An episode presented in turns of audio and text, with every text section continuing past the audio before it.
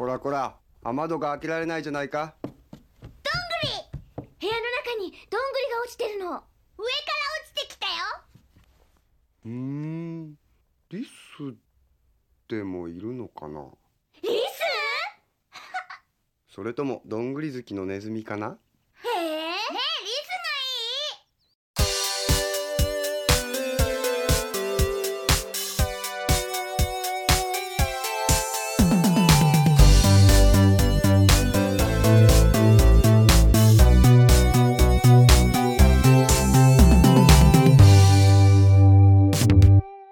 Ja, då är det maj och då är alla lyssnare hjärtligt välkomna tillbaka till ännu ett avsnitt av Fulkultur. Där vi skärskådar italienska operetter och provsmakar franska bordeauxviner.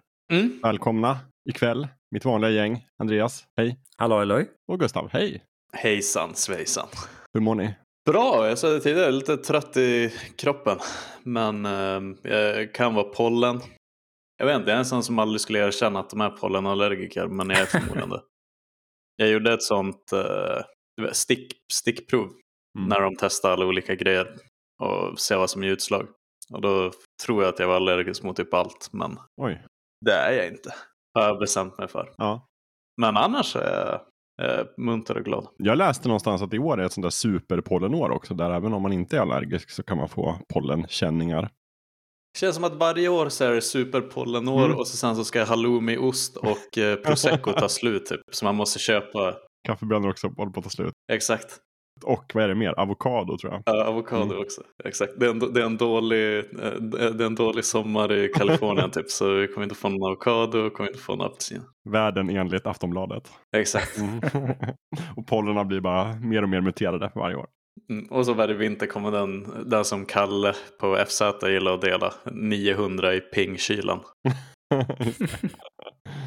Hur är det med dig då, Lövet? Eh, jag är mer trött i knoppen. Eh, men det är mest för eh, jobbat helg och jobbat långa dagar nu. Så, men annars, annars är det bra. Jag är taggad för dagen, eller för kvällen, ska vi säga. Mm, härligt, för att eh, vi ska ju... Jag tänkte fråga hur är det med dig, Jakob? det, det är fint, det, det glöm inte bort mig. Nej, men det är fina fisken faktiskt. Också lite trött i kroppen och sådär av livets olika ansträngningar. Men eh, det är fint. Jag är också pepp på, på det här avsnittet. Den här gången ska vi vända blicken österut till det gåtfulla landet Japan. Och så ska vi Mm. prata om, det här är ännu en, en sån här lyssnarönskning som någon skrev in och tyckte att vi skulle prata lite om Studio Ghibli. Och eh, det ska vi absolut göra. Yes. Hela långa, hela långa avsnittet. Mm. Hela långa avsnittet ska vi viga åt denna legendariska japanska animationsstudio och dess olika karaktärer och filmer. Det blir kul. Japp. Mm. Fast nu ljög vi. Vi ska inte vika riktigt hela för att vi har ju en inledning också som handlar om vad man har gjort sen sist i fulkulturella svängen. Sen vet man aldrig var, var vi sticker iväg heller. Nej, precis faktiskt. Jag tänkte också det, att vi ska inte vara sådär jättehårt hållna det här avsnittet. Jag kommer inte, jag kommer inte dra så mycket tyglarna utan det får hamna lite där det hamnar. Så att Mm. som vanligt, höll jag på att säga, men känner er fria att avbryta och hoppa in med sidospår och sådär om, om stämningen kräver det. Mm. Men eh, vill ni berätta någonting om vad ni har gjort sen sist? Ja, det kan vi göra. Vill du börja Lövet? Ja, det kan jag. Eh, jag har kollat på diverse serier och jag kan inte riktigt komma ihåg vilka eftersom eh, jag är lite trött i knoppen. Men däremot har jag eh, temporärt återvänt till mitt gamla eh, skrå och skrivit en recension åt FZ. Oho. Eh, föga förvånande ett JRPG. Eh, Near Replicant. Eh, en ny version eller en uppdaterad version av eh, eh gam, gammalt JRPG av eh, spel, eh, den, den udda spelkreatören Yoko Taro som eh, även ligger bakom eh, Near Automata. Eh, och eh, precis som eh, Automata är eh, original Near ett spel som man ska spela igenom flera vändor. Eh, där första genomspelningen bara ger en, Eh, liksom en grundplåt för berättelsen. Och sen får man för varje genomspelning eh, nysta fram lite fler detaljer om eh, den, den kompletta berättelsen. Eh, och eh, ja, det, det, Förlåt Lövet, får jag bara så att alla är med på vilket spel du pratar om. Det är alltså Near Replicant version 1.22474487139 och så vidare och så vidare. Ja, för den som eh, var förvånad eller förvirrad för att jag inte nämnde alla siffrorna så ja. JRPG fortsätter blända oss med korta och koncisa titlar. Men det är ju för att Yoko Taro är som han är. Eh, han, eh, han, det här är ju inte en, en 2.0 uppdatering, men det är inte bara en, en liksom enkel remaster heller, så därför får det bli en sån här versionsuppdatering eh, där siffrorna är, eh, ja, det... Men är det roten ur två? Ja, precis. Så att det, det är ju, det, det, är väldigt Yoko Taro kan man säga. Eh, men det är precis som eh, de andra spelen han har gjort, en, en väldigt, eh, kanske inte uppenbar, inte ett uppenbart berättande, men väldigt intressant berättande. Eh, särskilt om man tar sig tiden och ansträngningen och går igenom alla sluten. Och makalöst bra musik. Precis som Automata så alltså, är soundtracket en jättestor del av varför eh, den spelupplevelsen är så, ehm, så verkligen grab, grabbar tag igen och, och inte släppen förrän sista tonen har eh, skanderat i högtalarna. Så det, det ehm, eh, jag är väldigt glad och de har lagt till nytt innehåll så också så då, oss, vi gamla rävar som har spelat originalet får ju någonting nytt eh, här också. Eh, knyta an till eh, eh, lite bättre utan att säga för mycket. Men eh, så om, om man har spelat Automata och är nyfiken på eh, spelet som kom dessförinnan så är det ett jättebra eh, eh en jättebra nyversion, uppdaterad version av spelet. Och även den som har spelat originalet eh, får ut någonting av att sätta sig in i det igen. Eh, så det är två tummar upp för mig. Om man inte är helt övertygad då, då kan man surfa in på FZ och läsa din recension. Exakt. Mm. Då, Exakt. Lägger vi, då lägger vi en länk till den tycker jag, i länklistan. Ja. Du då Gustav? Åh, jag har gjort mycket. Fråga mig om jag kollar på Jackie Brown. Har du kollat på Jackie Brown? Ja, eh, första 25 minuterna. Men allvar, jag såg, eh, vi hade, jag och en kompis hade kollat på Sopranos. Eh, det kanske jag nämnde förra gången också att jag kikade Mm. på det igen. Mm. Um, och vi var sug, fortfarande sugna på den typen av underhållning på kvällen men kände för en film. Och då sa jag shit jag måste kolla på Jackie Brown innan vi ska spela in nästa poddavsnitt. Så slog jag på den men jag tror det blev lite för sent på kvällen så att eh, min partner fattade inte riktigt vad eh, folk stod och skrek på varandra för efter 25 minuter. Så då stängde vi av. Men jag börjar kolla på Jackie Brown nu så det är lite som work in progress. Okej, så det här kommer bli en följetong hela året? Precis. har jag kollat på en liten bit till. En liten bit till. Um, Kan du uppdatera oss live sen, inledningen varje avsnitt? Åh, ja det- exakt. Eh, det ska jag göra. Nej men uh, old school Tarantino är det definitivt. Sen eh, efter förra avsnittet när jag satt och var tråkig och sa jag, jag vill inte kolla på true crime. Just det, det sa du. Så eh, bingeade jag också The Serpent. Start till slut utan avbrott. Ja, du gjorde det? Ah, nice. Ja, shit vad bra det var. Oh ja. Det, ja, den, eh, den eh, var årets överraskning tror jag. Mm. Alltså det är ju väldigt kusligt alltihopa. Eh, speciellt, man måste hela tiden påminnas om att det är jätteskruvat eh, hela historien. Man måste påminnas om att nej just det, det var ju typ ännu mer skruvat på riktigt. Ja. Eh, hela den Charles Sabrage-storyn är ju fascinerande och skrämmande. Men eh, alltså borde vinna alla möjliga priser för dekoren och scenografin och det är så himla snyggt alltihopa. Ja, och framförallt att det, det, det ser inte ut som att de har försökt få det att se ut som den tidsserien, utan det ser verkligen ut som att man, man, har, man, man tittar igenom ett fönster till den faktiska tidsserien. Det, det, det ser väldigt genuint ut. Uh, och så sen ska jag också säga att om det finns några andra true crime-skeptiker som lyssnar på det här så är det nästan mer som uh, liksom en historiepodd. Eller det, handlar, det är nästan så att man mer kan njuta av att man får lära sig mer om typ hippie trail Mm. på 60, 70, 80-talet och alltså Bangkok och Hongkong. Det är väldigt vackra miljöer. Så mer av typ en så här backpacker-serie med en mord-twist än, än någon sån true crime gottas i misär. Mm. Men skitbra, verkligen. Och han som spelar Charles Sabrage är fantastiskt bra i den rollen. Oh ja. Um, mm. Så det har jag gjort. Um, vet inte riktigt mer. Alltså på spelfronten står det ganska still. Jag spelar lite Dota och sånt där. Men uh, mera den sortens äventyr som jag skulle vilja prata om i fullkultur. De är ju någon vecka bort. Vi har ju Mass Effect Legendary Edition kommer ju nu 15 maj. Så det är om någon, någon vecka efter att det här avsnittet släpps kanske. Där kring. Eh, så det kanske jag kommer att hinna prata om i nästa avsnitt. Men jag har inte hunnit spela så mycket single player på sistone. Men jag mår bra ändå. Ja, ja. Jag har kul, kul i Dota. Man får svära så mycket. Men det är väl typ det. Och nu är det min tur att fråga Jakob, vad har du gjort? Vad har jag gjort sen sist? Jo, men vet du, jag har faktiskt spelat ganska mycket spel. Det var någon sån här megarea på Nintendo-shoppen så att jag köpte en hel del sådana bara, ja men det där ser kul ut och det där har jag hört ska vara roligt och det där uh, verkar jag gilla namnet på så laddar ner provar. Mm.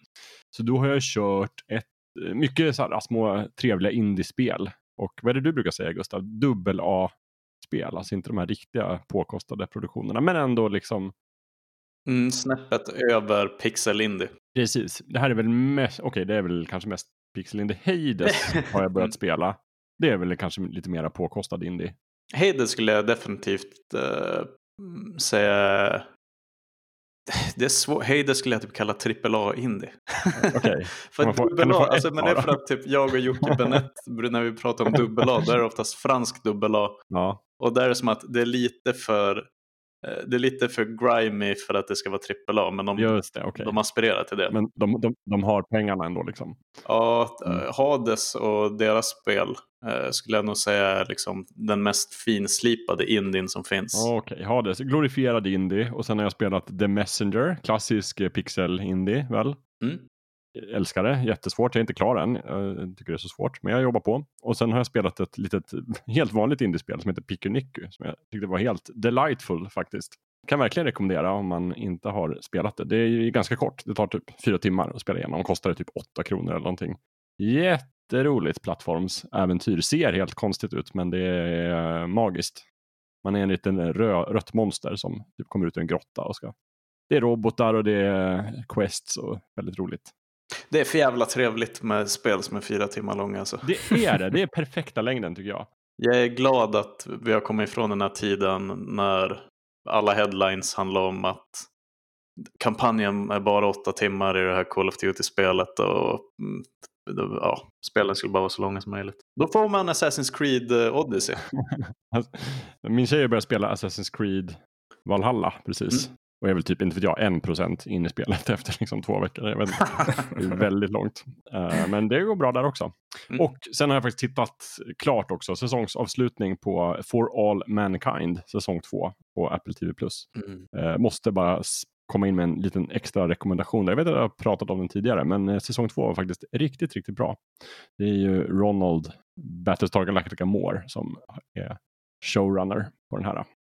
Med Joel Bringa Kinnaman. Med Joel som, eh, som eh, tuff astronaut. Och Mm. Eh, ja, men alltså faktiskt väldigt, väldigt bra. Eh, lite så här lagom spännande, lagom subtilt, mycket kalla kriget-vibbar. Eh, ja, faktiskt eh, välgjord, väldigt välgjord. Men bara för att påminna folk om narrativet. Det är en typ en historisk what if kalla kriget och rymdracet hade fortsatt. Mm, ja men exakt, ryssarna eller Sovjetunionen lyckas landa precis först på månen 1969 Right. på grund av olika omständigheter. Och då slutar liksom inte rymdkapplöpningen där med USA som segrare utan båda länderna tänker ja då får vi ta nya tag då så fortsätter de och bara kämpa på. Och då händer det en massa saker med historien. Men framförallt då de fortsätter att satsa på rymden, bygger en bas på månen, eh, har liksom rymdfärger och mm, långt tidigare än, än det var. Så att, Mm. Och sen varje säsong tror jag är ungefär ett årtionde. Så säsong två nu har varit 80-tal. Nästa säsong kommer att vara 90-tal. Och det är inte så mycket så kosmonauter och taikonauter, astronauter på samma vänskapliga internationella bas som Det bara är mycket mer spänt mm, kan man säga. förstår. Mycket mer vapen ute i rymden. Eh, ja, men precis. Lite grann så. Men inte för mycket heller. Utan den i grunden är den ändå en väldigt så här, optimistisk serie. Där jag tror liksom själva grundtanken är titta vad långt vi, vi kan komma om vi bara hade satsat på rymden. Mm. Så hade vi kanske kunnat vara på Mars nu liksom. Men också självklart lite så här eh, spioneri och avlyssningar och vapen och incidenter och mycket så här oj oj oj ska det bli krig.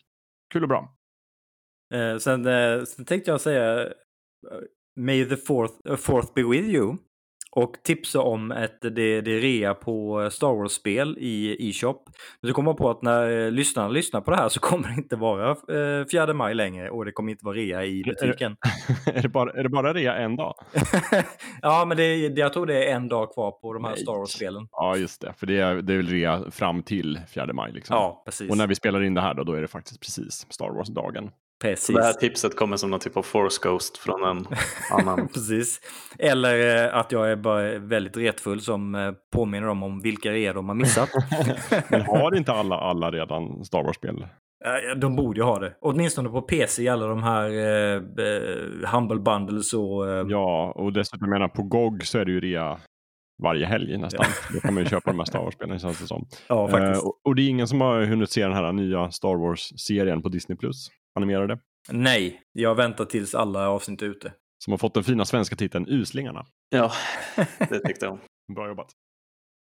Hörni, ska vi prata lite anime istället kanske? Det gör vi. Ja, det tycker det jag. gör vi. Eh, vi har ju som sagt fått en massa lyssnarönskningar från folk eftersom att vi frågade våra lyssnare vad vill ni höra oss prata om? Och då var det många som, som eh, gav jättebra förslag. Bland annat då så var det någon som tyckte att vi skulle prata om Studio Ghibli. Och det gör vi hemskt gärna eftersom att vi alla tre är stora fans av, Mhm. av denna studio. Eh, ska direkt krypa till korset och säga att jag har inte sett alla filmerna. Inte jag heller. heller. Och jag minns inte varenda sekund av alla filmerna heller. Men eh, jag har sett många av dem många gånger. Och, eh, Viss, vissa av filmerna har, har jag bara sett e- en gång för väldigt länge sedan. Och vissa av dem har jag sett många gånger, men för länge sedan. Och vissa av dem har jag sett väldigt många gånger i, i nutid.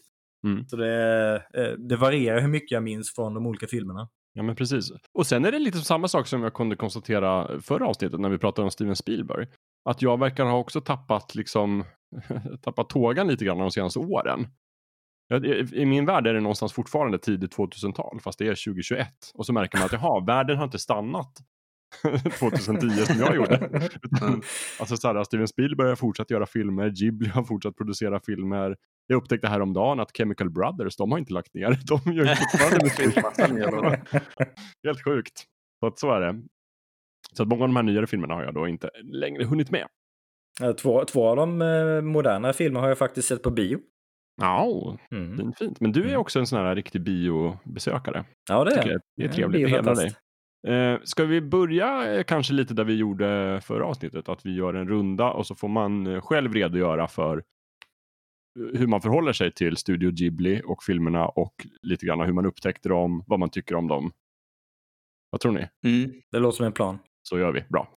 Då får väl kanske Andreas Eklöf börja då. Jag misstänker att du har förberett en, en historia. Ja. Eh, jag, jag upptäckte faktiskt, eller jag, jag, jag hade sett två fil, Ghibli-filmer innan eh, jag blev eh, besatt i studion. Eh, och eh, jag vill minnas att jag hade sett eh, Nausicaa och eh, Kikis expressbud eh, i ungdomens dagar. Och jag tyckte om dem, eh, men det var inte så att jag blev besatt av eh, att få reda på studion bakom och allting vad det innefattade. Eh, men eh, det förändrades när jag såg Spirited Away 2001. Det, den blev jag ju helt eh, upp, upp över månen förälskad i. Eh, och då började jag ta reda på allting om liksom, Studio Ghibli. Vad, vad är det här för gäng och vilka andra filmer har de gjort? Och eh, började titta mig bakåt i, eh, i filmhistoriken. Eh, och eh, ha, lyckades, lyckades ta mig hela vägen tillbaks till eh, eh, Kikis eh, expressbud igen och insåg att ja, men jag har ju faktiskt sett filmer av de här tidigare. Men missade att kolla på min, min granne Totoro. Och, och så filmer som kom efter, som House, House Moving Castle och eh, eh, e, efter, innan jag såg min granne Totoro. Eh, och tänkte liksom att ja, men, eh, alla de här filmerna jag har sett, de är bra, men de är inte på spirit Away-nivå. Och sen såg jag min granne Totoro och då insåg jag att oh jävlar, de har, de har fler sådana här guld, guldklimpar i, eh, i historiken. Eh, och, och då fortsatte jag liksom plöja eh, allt, allt annat som fanns tillgängligt. Och eh, en liten eh, sidostory, när jag åkte till Japan 2018 tror jag det var, eh, när jag var där. tänkte att jag måste ju besöka eh, Ghibli-museet. Eh, det, det, är ju, det är ju ett givet eh, när man är på besök i Japan. Eh, så jag tänkte att ja, men om, om, om jag kollar upp vilken dag som passar eh, så ska jag boka eh, en biljett till museet typ en, en vecka, en och en halv vecka innan. Mm. Så att man har, i god tid kan skaffa biljetter. Och sen kom det till eh, biljettstället så pratade jag med, med biljettmannen och, och, det var lite här eh, engelskan, eh, knagglig engelska från hans sida och eh, mitt försök att blanda eh, engelska med, med japanska, försöka få fram budskapet. Men eh, till slut så fick, jag fram att Ja, ja du, du har inte biljett alltså? Jag bara, nej, nej, jag tänker köpa biljett. och då skrattade han åt dig. Han bara, äh, det, här, det här måste man ju typ boka minst två månader innan. Jag, Oj. Jaha, så det, det blev inget eh, Ghibli-besök. Ah, jag hade tänkt att jag skulle fråga dig om det, men det, det, blev inget besök då alltså. Nej, men jag åkte ändå ut till området där museet ligger. Och bröt på... in? Inte officiellt. Nej, men eh, och tittade på alla fina Ghibli-figurer och, och sög, liksom sög in auran runt själva museet. Så jag tänkte att när i en postpandemivärld där man får resa igen så någon gång i framtiden då, då ska jag boka biljett i, i väldigt god tid och mm. eh, besöka det museet. Men eh, det var en sidostory. Men eh, det, det, var Spirited Away som, som gjorde att jag sögs in i Ghibli-världen och har inte lämnat den sedan dess. Spännande. Och den såg du på bio? Eh, nej, den såg jag på eh, DVD måste det varit. Ja. ja back in day. Eller olagligt på nätet. Nej, sånt, sånt sysslar inte jag med. lövet, lövet, lövet. Oj, oj, oj. Vad har vi sagt om det här med torrenter? Men 2001 var det väl inte problematiskt med torrenter? Nej, nej, det är sant. Det är också preskriberat nu. Absolut. ja, vad är din Ghibli-story då, Gustav? Eh, min story är att jag föds eh, 94. Då börjar alla dina berättelser. Exakt. jag känner mig aldrig så född 94 som när jag pratar, pratar om fulkultur med er.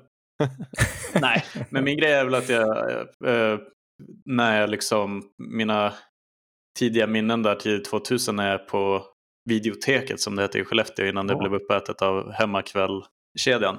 Så är det ju sådana stora affischer för Spirited Away. Um, så det är mitt för första så tydliga minne.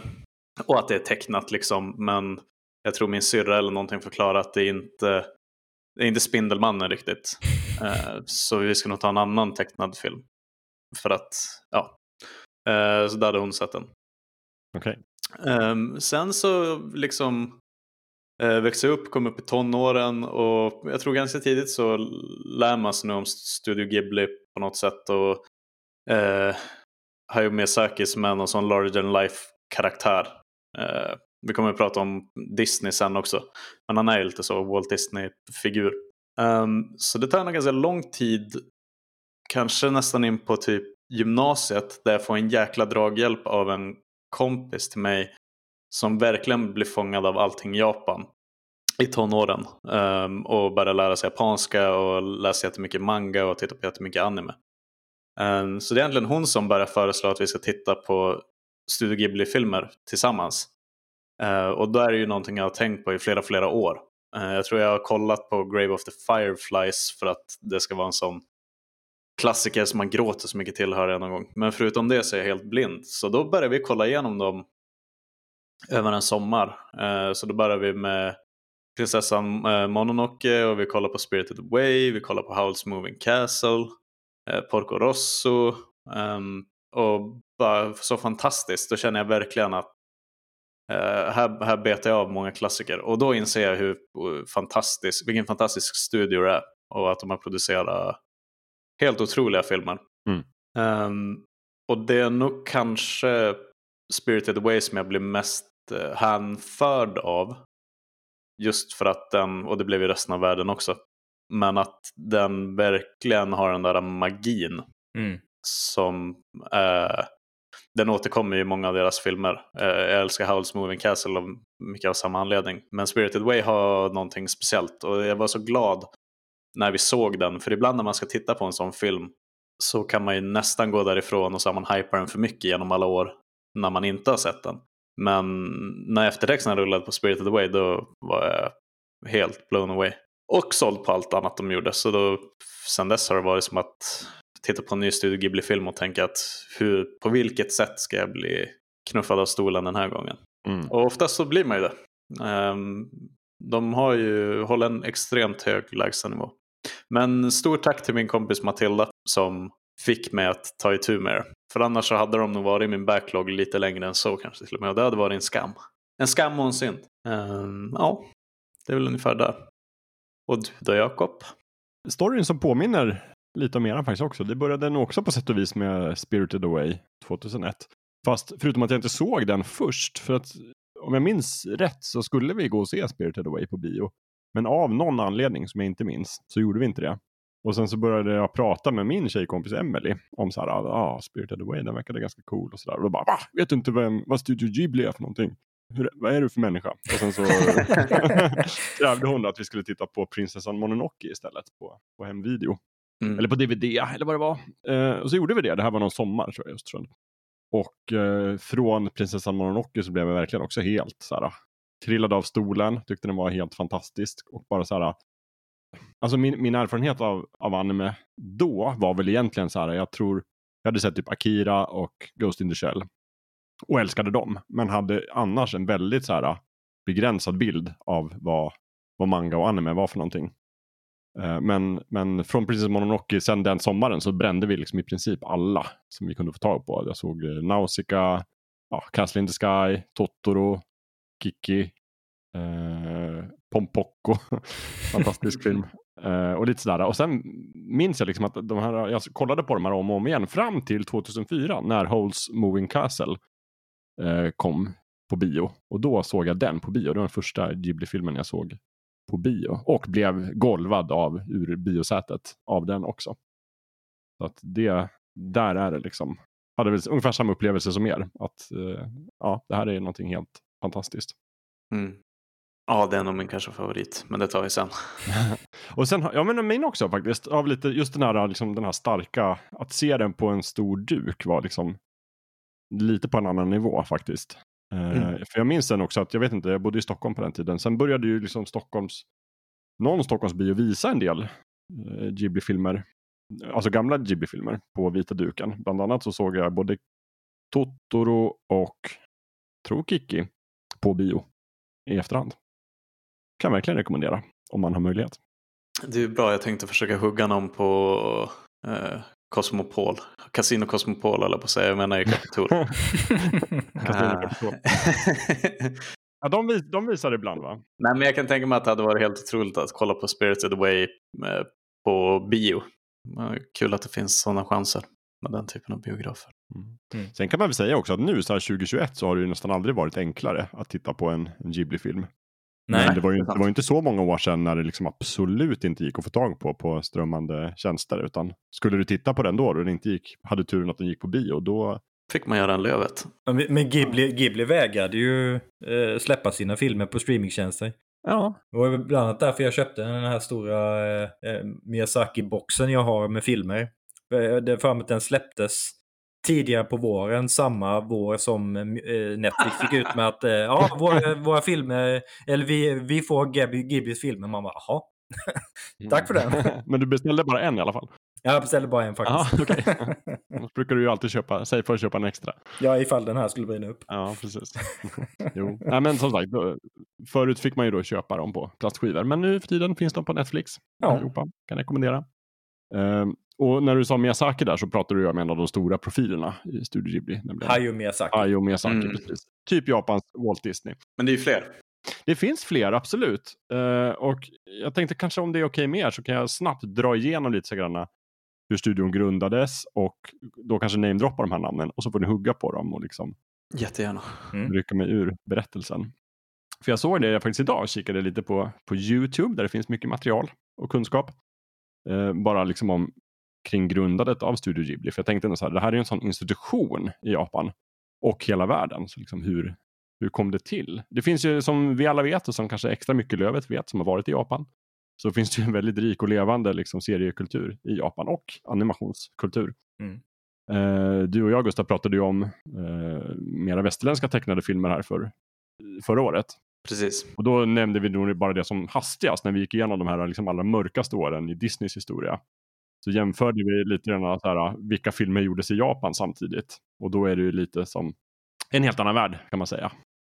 Exakt, och det var ju också det var en brasklapp i det avsnittet och då sa vi att eh, liksom kom inte och skicka, skicka hotbrev nu när vi inte nämner Ghibli för att det får vi ta i ett helt Ja, eget men avsnitt. exakt. Precis. Och nu gör vi det. Ja, exakt. Så nu, nu eh, vad, vad säger man, sent ska syndan vakna? Nej. Mm, ja, och, eh, Nu knyter vi ihop säcken. eh, den som väntar på något gott. Just det. Eh, men jag skulle vilja säga egentligen att det finns det är lite lurigt att prata om vilka filmer som är Ghibli-filmer därför att det gjordes ju en del filmer innan som så här retroaktivt brukar räknas till Ghiblis repertoar. Även om Mm. det liksom strikt talat är innan studion grundades. Framförallt kanske då Nausicaa of the Mm. Valley of the Wind. Men datumet man brukar prata om är ju eh, 1985, 15 juni. Eh, men redan 1968 så gjordes ju en film som hette The Great Adventure of Horus, Prince of the Sun. Och på svenska då Solprinsen, Hols äventyr. Eh, som regisserades av Isao Takahata. Fel, Takahata. Hur säger man det? Vet? Isao Takahata. Som står bakom flera väldigt bra Ghibli-filmer. Som, eh, han får inte tillräckligt mycket cred. Nej, verkligen inte. Han är lite nära doldisen bredvid Hayao Miyazakis Sol. Men, och jag ber också på förhand om ursäkt för att jag uttalar alla japanska namn fel. Det kommer jag fortsätta göra. Jag ska göra mitt bästa, men det är inte så lätt. Tanken som räknas. Ja, just det. Hur som helst, han var i alla fall regissör. Det var hans första eh, regis- regijobb för tecknad långfilm. Och eh, Hayao Miyazaki var med också som typ medanimatör på den filmen. Eh, så de två har ju liksom ett samarbete sedan tidigare. Sen kommer in en till person som heter Tashio Suzuki som är från början eh, ung och driven journalist och jobbar med mycket så här, typ skriver om skandaler och kändisfester och sånt i något japanskt magasin. Och sen så en dag så blir han förflyttad och börjar bli redaktör på tidskriften Animage som är en väldigt stor tidskrift om tecknad film och manga. Jag tror de har också egna serier i den här tidningen. Och dit blir han förflyttad då 1978 och så får han i uppgift att han ska skriva en kolumn om typ japansk animerad film. Och då Mm. tänker han det första han ska skriva om då det är den här ah, Solprinsen Hols äventyr. Som då är några år gammal men som har liksom blivit utsedd till liksom en av Japans bästa animerade filmer. Och då tänker han så här, okej jag ringer upp, jag ringer upp eh, Isao Takahata och ber honom ge några kommentarer om sin film. Och sen så sitter han då i en timme med den här Takahata i, i telefon. Och det enda Takahata berättar om är på olika sätt som gör att han inte kan ge någon kommentar om den filmen. det lägger han liksom en timme på. Absolut inte, jag kan inte kommentera. så han, Suzuki sliter sitt hår och sen så ringer han då istället Hayao Miyazaki. Och Miyazaki säger att ja, jag kan ge kommentarer. Jag behöver 16 sidor i tidningen för att prata om, om jag ska prata om den här filmen. så att hur han liksom bär sig åt så lyckas han inte få några kommentarer ur de här båda herrarna på den här filmen. Och det var liksom deras första eh, kontakt med varandra. Eh, men sen under 70-talet då när han jobbar med den här eh, tidningen Animage så börjar han mer och mer uppmärksamma de här regissörerna för deras arbete. Och eh, de jobbar på någon animationsbyrå som heter Toy Animation som är väldigt stor. De har gjort väldigt mycket de här kända, kända anime-serierna och filmerna. Eh, Men har lite trubbel där på grund av att det blir så här mycket arbetskonflikter tydligen. Och eh, både Takahata och Miyazaki de lär känna varandra genom att de båda blir lite så här engagerade i eh, eh, facklig, facklig organisation på den. Så att, men det är lite dålig stämning på det där bolaget. Men eh, de får i alla fall lite olika filmuppdrag och jobbar mycket med tv-serier och sådär. Men Miyazaki vill ju framförallt göra långfilm. Ehm, och jag kommer inte ihåg, han har gjort jättemycket eh, olika material under den här perioden som jag inte minns vad den heter. Men en sak värd att nämna är att han bland annat då 1971 reser till Sverige för att försöka få rättigheterna till att göra en film på Pippi Långstrump. Våran nationalskatt. Eh, och får blankt nej. Det är lite som precis när du åkte till, eller till Japan, Lövet, för att eh, gå in på Ghibli-museet. ja, precis. En ambassadör för Sverige bara, nej, ja, får inte komma in precis. här. Absolut inte. Det var väl det som låg och skavde kanske. Kanske det. Fast å andra sidan gjorde de ju Rövardotter några år senare. Ja, det gjorde de, det är sant. Då var Astrid Lindgren borta. Men och jag har inte riktigt fattat att det var så tidigt, för jag känner till att, att han åkte till Sverige och försökte liksom göra film på Pippi Långstrump. Men jag har alltid trott att det var senare på 80-talet när han var liksom Miyazaki med hela världen. Eh, men det här var ju väldigt, väldigt tidigt. Eh, hur som helst, Astrid Lindgren ville inte göra eh, anime på Pippi Långstrump. Så att de fick åka hem igen. Men medan de var här så gjorde de väldigt mycket skisser och teckningar och sånt på bland annat Stockholm och Visby. Och mycket av de miljöerna ser man ju då i, vilken film? Porco Rosso? Nej. Nej, Kickes Expressbud. Mhm. Utspelar sig i Visby? Nej, den utspelar sig ju i en fiktiv stad som är jättestor. Men man, om man tittar i bakgrunden så ser man väldigt mycket eh, skyltar och affärer från Gamla stan i Stockholm. Och väldigt mycket liksom trappor och ställen från Visby. Så att man känner verkligen, man, man får en väldigt svensk stämning. Det var som fan. Det där var en bra eh, trivia. Men det, är- det är en sån här grej som man har snappat upp. Och det är också även andra städer i Europa. För de var, när de ändå var i Europa så passade de på att åka till, jag tror, uh, Warszawa och lite sådana där. Liksom, få lite inspiration. Så att man ser väldigt mycket blandningar av europeiska städer i just, just Kikkis eh, expressbud. Mm. Mm. Men i alla fall, 79 så fick Miyazaki göra sin egen eh, regidebut för en långfilm. Och då var det en film som heter The Castle of Cagliostro. Som ju är en helt underbar eh, äventyrsfilm. Mm. Slottet Cagliostro heter den, den finns också på Netflix. Eh, Och det är ju en del av den här väldigt kända japanska filmhjälten eh, Lupin den tredje. Som är baserad på den franska. Eller? Nej, inte baserad på Arsène Lupin, heter ju den franska. Men, men i storyn så är han ju Ar- Arsène Lupins eh, Den tredje. oäkte son. Ah. Eller okände son kanske i alla fall. Så att han är också en gentlemannatjuv då, precis som, som franska Lupin. Och liksom väldigt så här ah, klassisk äventyrare, liksom flörtar med tjejer och försöker göra stora stötar men har hjärtat på det rätta stället. Och, sådär. Eh, och det har gjorts jättemycket, både manga och eh, tv-serier och filmer med eh, Lupin. Men just den här filmen då är väl den som hålls högst kanske för att det är Miyazaki. Och man ser väl mycket också av hans, hans signum i den filmen, även om den är väldigt tidig. Mm.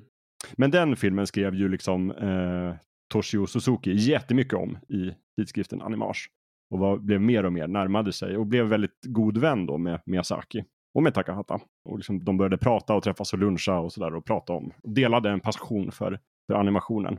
Och då började ju Miyazaki också berätta om sina drömmar. Och så här, det är min dröm, det är att göra en här är min filmidé. Jag vill göra en film på som heter Nausicaa of the Valley of the Wind. Och det var det som då blev den filmen, 84. Ehm, och eh, Suzuki kände också att jag är mogen att bli producent. Så att jag ska hjälpa dig att producera den här filmen. Och så försökte han, liksom, han tog manuset och han fick lite skisser och så försökte han gå runt till olika studios för att få, liksom, få loss kosing för att de skulle få göra den här ganska dyra. Det är dyrt att animera. Så att, Mm. eh, och precis då som när Lövet var i Japan och försökte gå in på museet så blev det blankt nej. Därför att kulturen här förutsatte liksom att det fanns en manga redan som man kunde liksom göra filmen på. Det var väldigt ovanligt att man gjorde originalproduktioner som inte redan byggde på en serietidning. För att då kunde man inte liksom sälja serietidningen eller liksom sälja filmen på serien. Så att det var beskedet han fick. Och då tänkte Suzuki så här, okej, ja men Miyazaki, då får du göra en serie då för att vi ska kunna göra den här filmen. Så då, det var därför då som Miyazaki började göra det som en manga istället, Nausicaa. Och den pågick ju sen liksom i, jag tror den på med tio år i den, det blev liksom sju stora volymer. Den serien avslutades ju först 1994. Oh, shit. När jag föddes. Ja, när du föddes, precis. Där. där. väl att nu, nu är det dags att avsluta det här. och sen hade han ju lite uppehåll liksom för att han gjorde ganska mycket film då som vi kommer att komma till. Men just den här tecknade mangan pågick faktiskt, även om, om då de fick lov att göra filmen Nausicaa redan 1984. Den bygger tror jag på de två första delarna av mangan. Det är fan eh, alltså envist att eh, för att se till att få göra filmen. Liksom. Att man Mm. inte bara säger äh, då försöker vi hitta något annat sätt att finansiera det. Utan Nej, tänker okej men då gör vi väl en manga. då." Mm. Ja, precis. Då får jag väl göra den, som naturligtvis måste bli jättekänd och populär. Precis. Ja, ja, det kan väl inte vara så svårt. så gör han det. Men det- De Eh. var, de var kreativa filmskaparna på 70-talet där med att få sina, sina verk gjorda. Det är, det är imponerande. Mm. Men där tänker jag också, för där började liksom någonstans samarbetet mellan Toshio och Suzuki som, som jag tycker är så himla tydligt att han är så himla viktig för, som, för sen var han ju liksom producent för många av de här filmerna. Och även tror jag han blev president för Studio Ghibli senare. Eh, Men att han verkligen har det här drivet, han verkar vara helt så här, nej han, han vet inte vad det är att ge upp. Medans kanske eh, Takahata och Miyazaki står mera för det här konstnärliga drivet. Så det, det behövs båda sidorna. Det blir väl lite han som blir eh, alltså den som håller ihop det. Att, att, så att det blir den framgångssagan lite. Mm. Ja, men jag, jag skulle vilja hävda det faktiskt. Mm. Ja, hur som helst. Filmen eh, Nausicaa kommer 1984. Blir också en otrolig succé. Jag tror att det är den mest påkostade animen fram till dess också. Och, eh, och, och gänget som sen jobbar med Nausicaa efter den filmen så tänker de så här, "Ah, det här gick ju jättebra. Vad sägs om att vi bildar en studio? Och, eh, och det blev då Studio Ghibli. Namnet Ghibli kommer från eh, ett italienskt ord som betyder het vind. De är en, en speciell vind som är i Libyen tror jag. Kommer från Saharaöknen. Mhm. Eh, på italienska heter den Ghibli.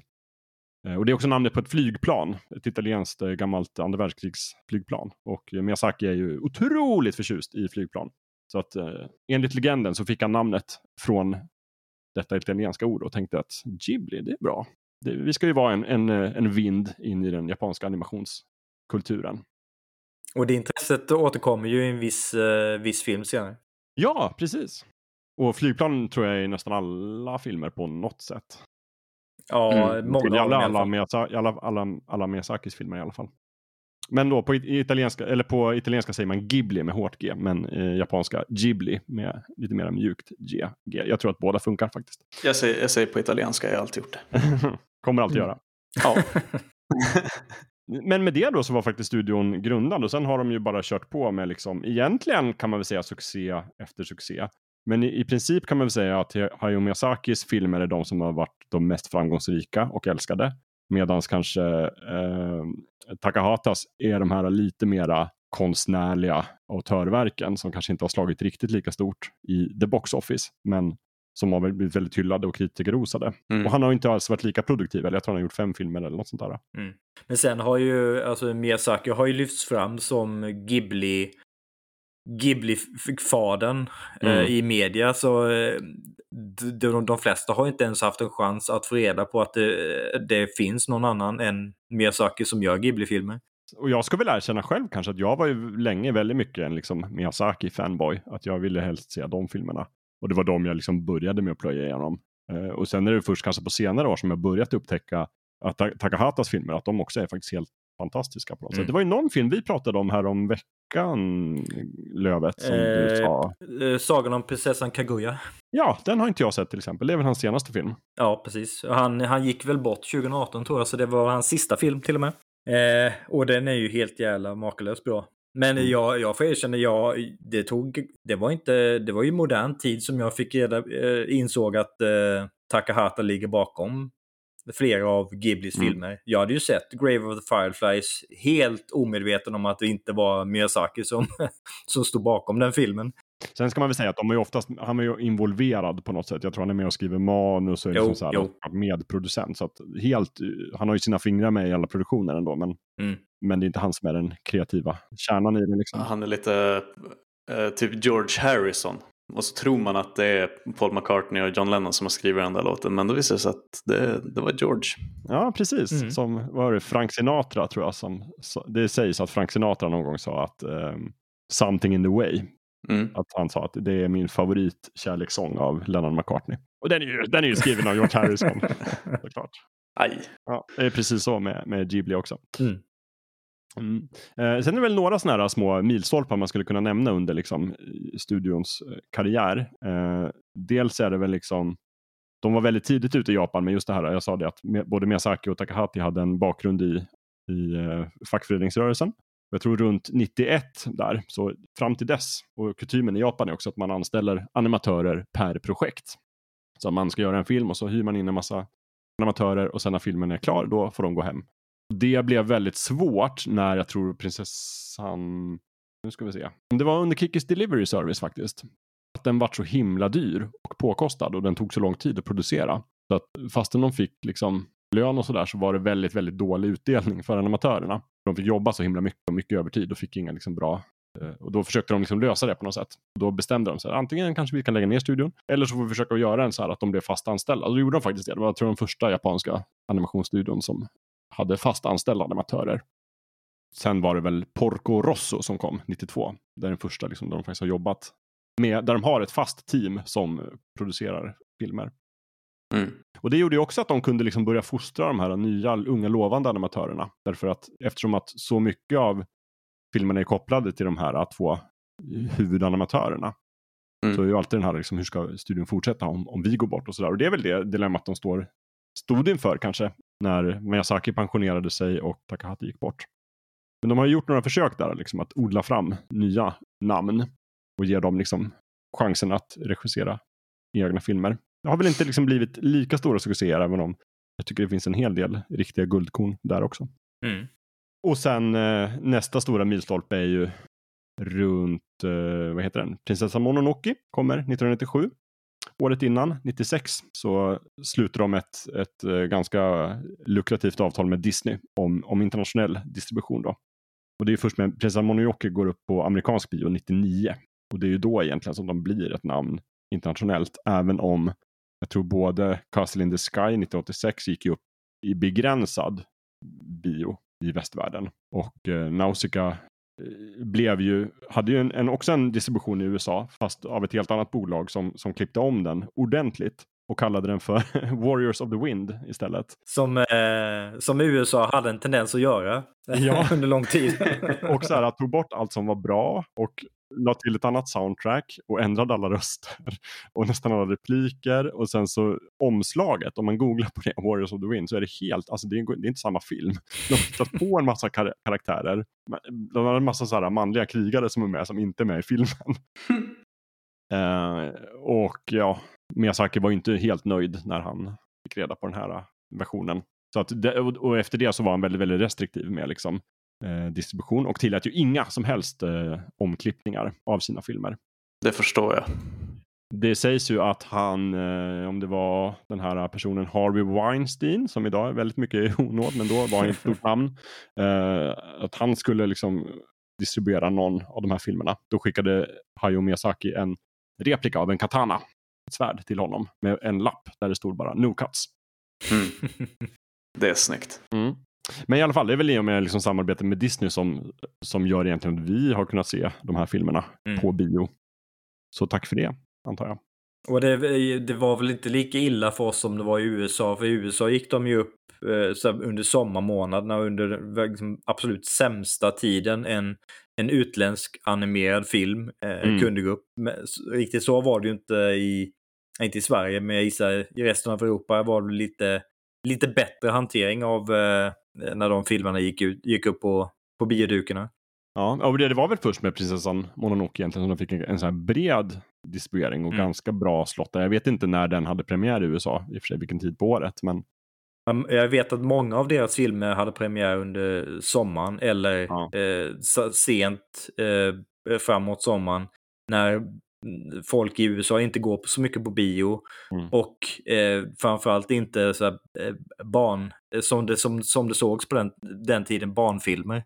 ja, Mononoke är ju på många sätt inte en barnfilm. Även- Den är ju Nej. brutal. Det, var liksom den första, det är intressant att det är den första Disney-distribuerade filmen. Ja. Ja, men många, många av Ghiblis filmer har ju ett, liksom ett sorgligt, eh, lite här halvmörkt element i sig som kanske inte riktigt passar en eh, västerländsk barn, barnpublik. Nej, precis. Och väldigt mycket också inslag som är från japansk kultur som man Mm. liksom kanske svårligen kan identifiera sig med. Och det, och det är väl, jag skulle hävda att det är en av de grejerna som gör att de är så lockande också för många. För att de är ju så här, lite svårtolkade och oklara på Mm. många sätt. Mm. Eh, Men att det, liksom, det, andra, det är exotiskt på något sätt som kanske en Disney-film inte är. Men är det inte också lite, alltså, jag tänker motsvarande var det där på andra halvan av 90-talet. Det är ju när Disney själva gör typ, eh, alltså när Aladdin, Lejonkungen kom in 94. Mm eh, sen kom ju liksom Pocahontas, Ringen Notre Dame, Hercules, Mulan, Tarzan. Alltså det är hela den jävla renässansen. Just det, Hercules kom 97 alltså. Mm. Du försöker egentligen eh, lyfta fram att allt, allt gott eh, har dig som ett nav, Gustav. Nej, men jag menar bara att eh, just det här att, det, eh, att, det kan, att prinsessa Mononoke kanske är för svår. ehm, men att de har så, det går så fruktansvärt förbannat bra för Disney Mm. 97. Mm. Det spelar ingen roll att den är lite vuxen i sin ton. Eh, de behöver inte importera en Lejonkungen för att få snurr på biotittandet liksom. Och, och jag tänker också, för jag menar Disney är så otroligt noga om sitt varumärke Mm. på sätt och vis. Men, men jag tror det är ingen som är amerikan som ser Mononoke eller, eller Howl's Moving Castle och, och blandar ihop det på något sätt med, med Disneys egna filmer. Nej, det tror jag verkligen inte. Precis. Så jag menar, tidigare har de ju släppt vuxna filmer under, vad heter det, eh, Touchstone. De släppte Ro- Roger Rabbit till exempel. Mm. De har släppt den på en annan label bara för att inte folk ska blanda ihop det med en, de, de riktiga Disney-filmerna. Eh, här tror jag verkligen inte det var någon, någon risk. Nej. Men jag tror verkligen att de är, de är, de är, liksom en, de är ett sånt flow där på andra halvan av 90-talet att eh, de kan göra allt. Och de, de har så mycket som går rätt liksom. Mm. Och då är det bara att vinna mer, att plocka in Studio Ghibli-filmer liksom. Och eh, Spirited Away då, 2001, det är faktiskt den första och jag tror enda utländska animerade film som har vunnit en Oscar för bästa animerade film. Välförtjänt. Och inte, för bara, in, inte bara bästa utländska film, utan bästa animerade film. Ja, ver, verkligen välförtjänst. Mm. Samma år som Shrek kom. Den var inte.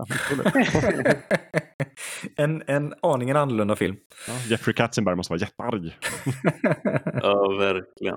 Gud. Mm. Nej, men väl värt. Och för många är väl liksom Spirited Away kanske den absolut bästa Ghibli-filmen. Även om jag faktiskt, ja, men det, jag tror att det, för mig så är det just det där att jag inte såg den på bio där, utan att jag istället fick se alla andra gamla filmer. Kom jag liksom aldrig, det var inte den här perfekta stormen för mig att se eh, Spirited Away. Men uh, Spirited Away var ju, eh, åtminstone för mig, lite av den här introduktion till det här typiska Ghibli och typiska japanska med att Mm.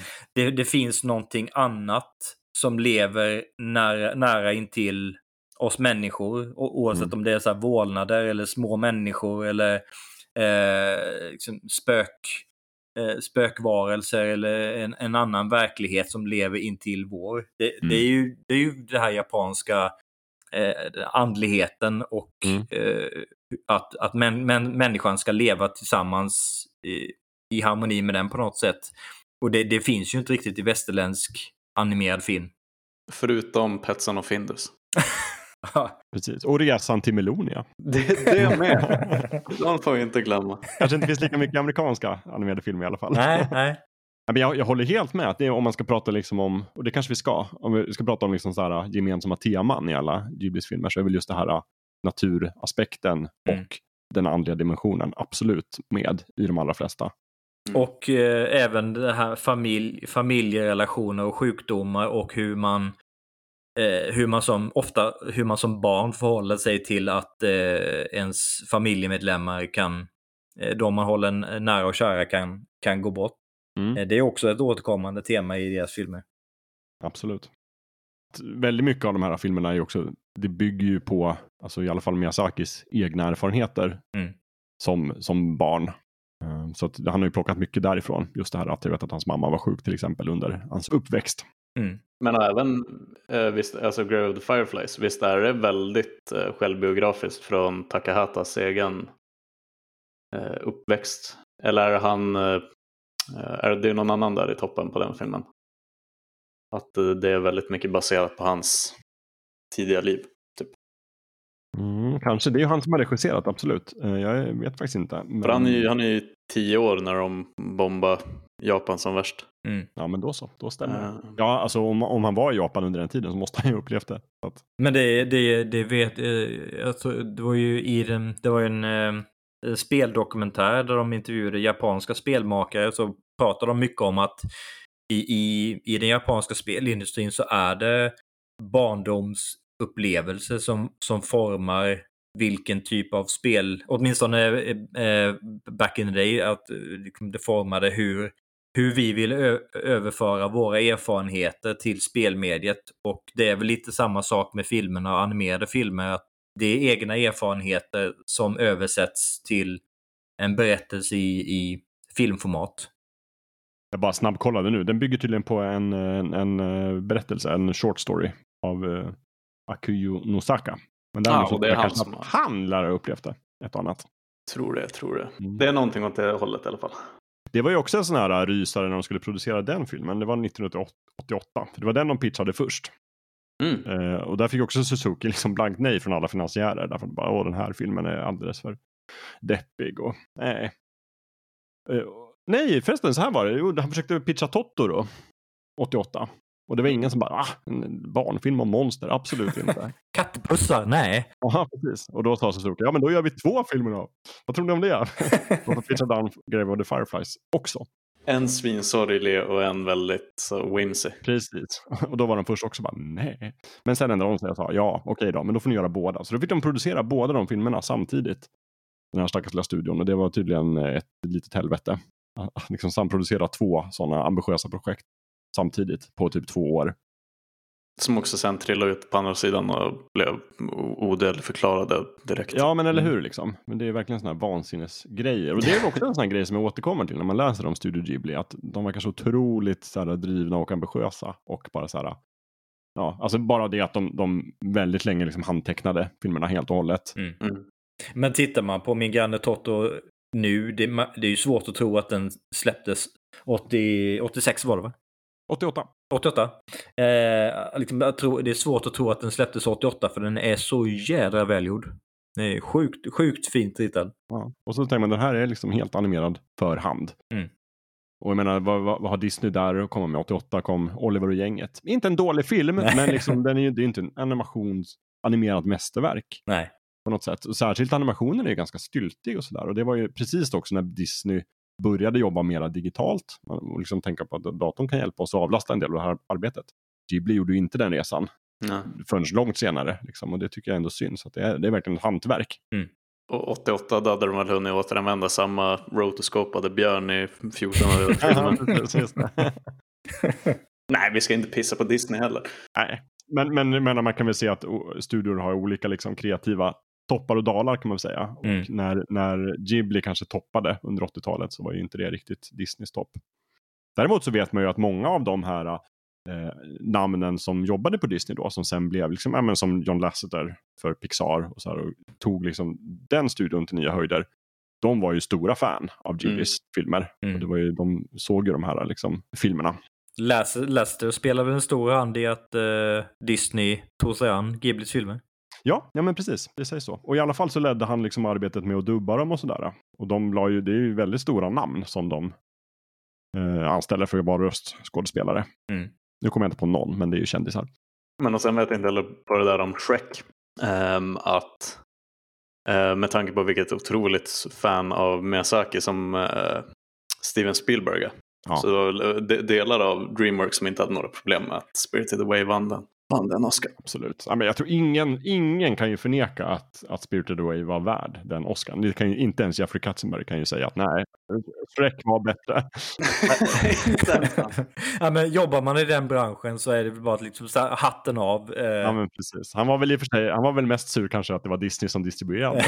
Ja, han, det, det, han önskar att han, han hade stått där och sagt fan vi borde ha den, vi borde plocka in den Exakt, här. just det. Han tog en stor whisky, sen tippade han hatten. Så måste det vara. Eh, vad har ni mer för, liksom, såna här, om man ska prata gemensamma nämnare och teman i, i filmerna? Eh, animationen har vi nämnt. Nej, jag, jag bara, en grej som jag vill passa på när vi ändå snackar liksom Disney och, och väst och sådär. Jag tänkte de, nu tycker jag verkligen att man ska titta på alla deras filmer på japanska. Oh ja, oh ja. Eh, men det tar jag för givet att alla fattar. Men jag tror att om man tittar på filmerna på Netflix, eh, det är japanska som standardval. Tror jag. Mm. Jag tror de är smarta nog att ha gjort det. Ja. Jag tror i alla fall när jag kollade på eh, Cagliostro så var det by default. Men skitsamma, för det jag tänkte komma till var att även om de tog in filmerna redan på bredare release där vi 97 med eh, Mononoke så är det ändå Spirited Way som verkligen blir den här när hela västvärlden vaknar upp och kanske framförallt USA. Um, det enda jag tycker är intressant är med de engelska rösterna, för det var ju länge sedan eh, stora namn i Hollywood eh, började eh, göra röster till karaktärer där. Eller kanske framförallt det här med Aladdin och när de också skapade den specifikt för Robin Williams. Men det jag vill komma till är att om man kollar på de engelska rösterna på Spirited Away så känner jag typ inte igen. Det är ingen riktigt sån stor, stort namn Um, alls.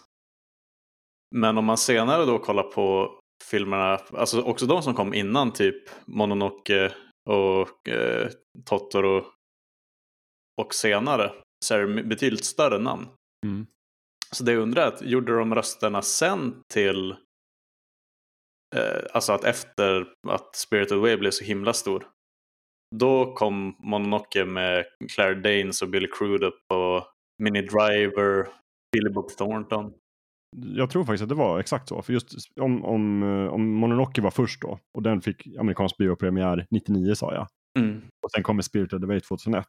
Och, och därefter, först därefter egentligen kan de ju ha haft tid att dubba alltså Totoro och, och Kiki och de här. Ja, det är det jag tror. För sen är ju liksom Howl's Moving Castle, där är det Christian Bale och Lauren Bacall, Billy Crystal, Ja, ma- massa sådana. Och så sen så fortsätter det bara. Eh, och blir större och större namn. Eh, jag tror den The Wind Rises som släpptes 2013, då är det bara då är det, eh, Joseph Gordon-Lewitt, Emily Blunt, John Krasinski, Martin Short, Werner Herzog är med, William H. Macy. Sen kan man ju se, nu, nu snabbkollar jag lite här igen på Totoro till exempel. Och då ser man, den hade liksom en, en, en, en gam, det finns en gammal dubb då, Mm. som den distribuerades av ett annat. Men sen när Disney fick liksom det här äh, avtalet så gällde ju det alla befintliga Ghibli-filmer och Right. även framtida. Så att de, just Totoro kom, de, fick, de gav ut den igen då 2006. Ja, nu ser jag, ja, nu ser jag det här också. Och då, då, och då har du en, ny- en ny dubb med en stjärnspäckad cast. Mm.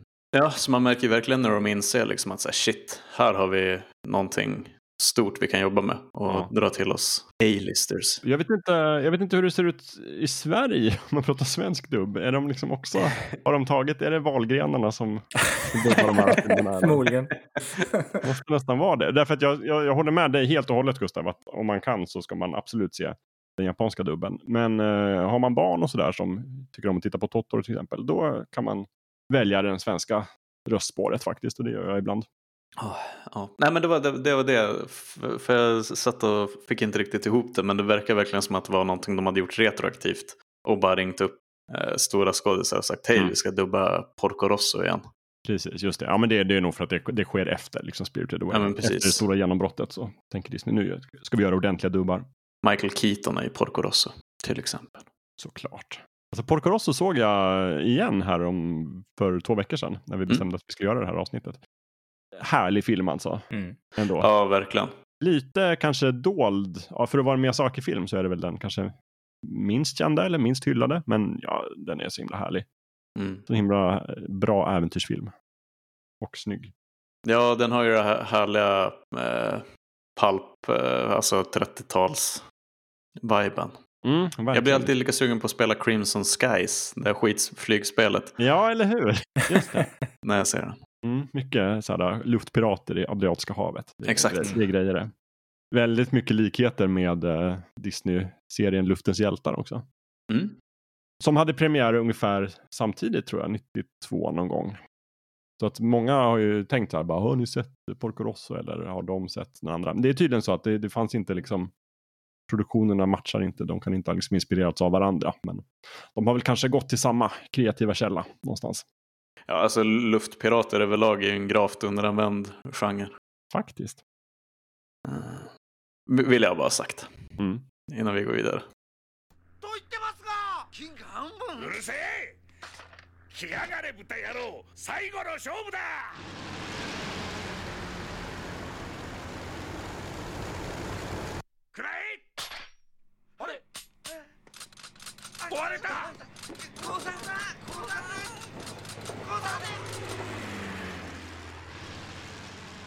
Men det kanske passar att prata lite om så här, vad har ni liksom, vilka är de här allra högsta topparna? Om man, om man tänker hela Ghiblis filmutbud, eh, ett 20-tal filmer, liksom, vilka är era absoluta favoriter? Ja, för min del är det ju eh, Spirited Away är ju den, den, eh, den film som blåste sockarna av mig från början och som jag Mm. fortfarande ser som en av de absolut bästa filmerna de, de har gjort.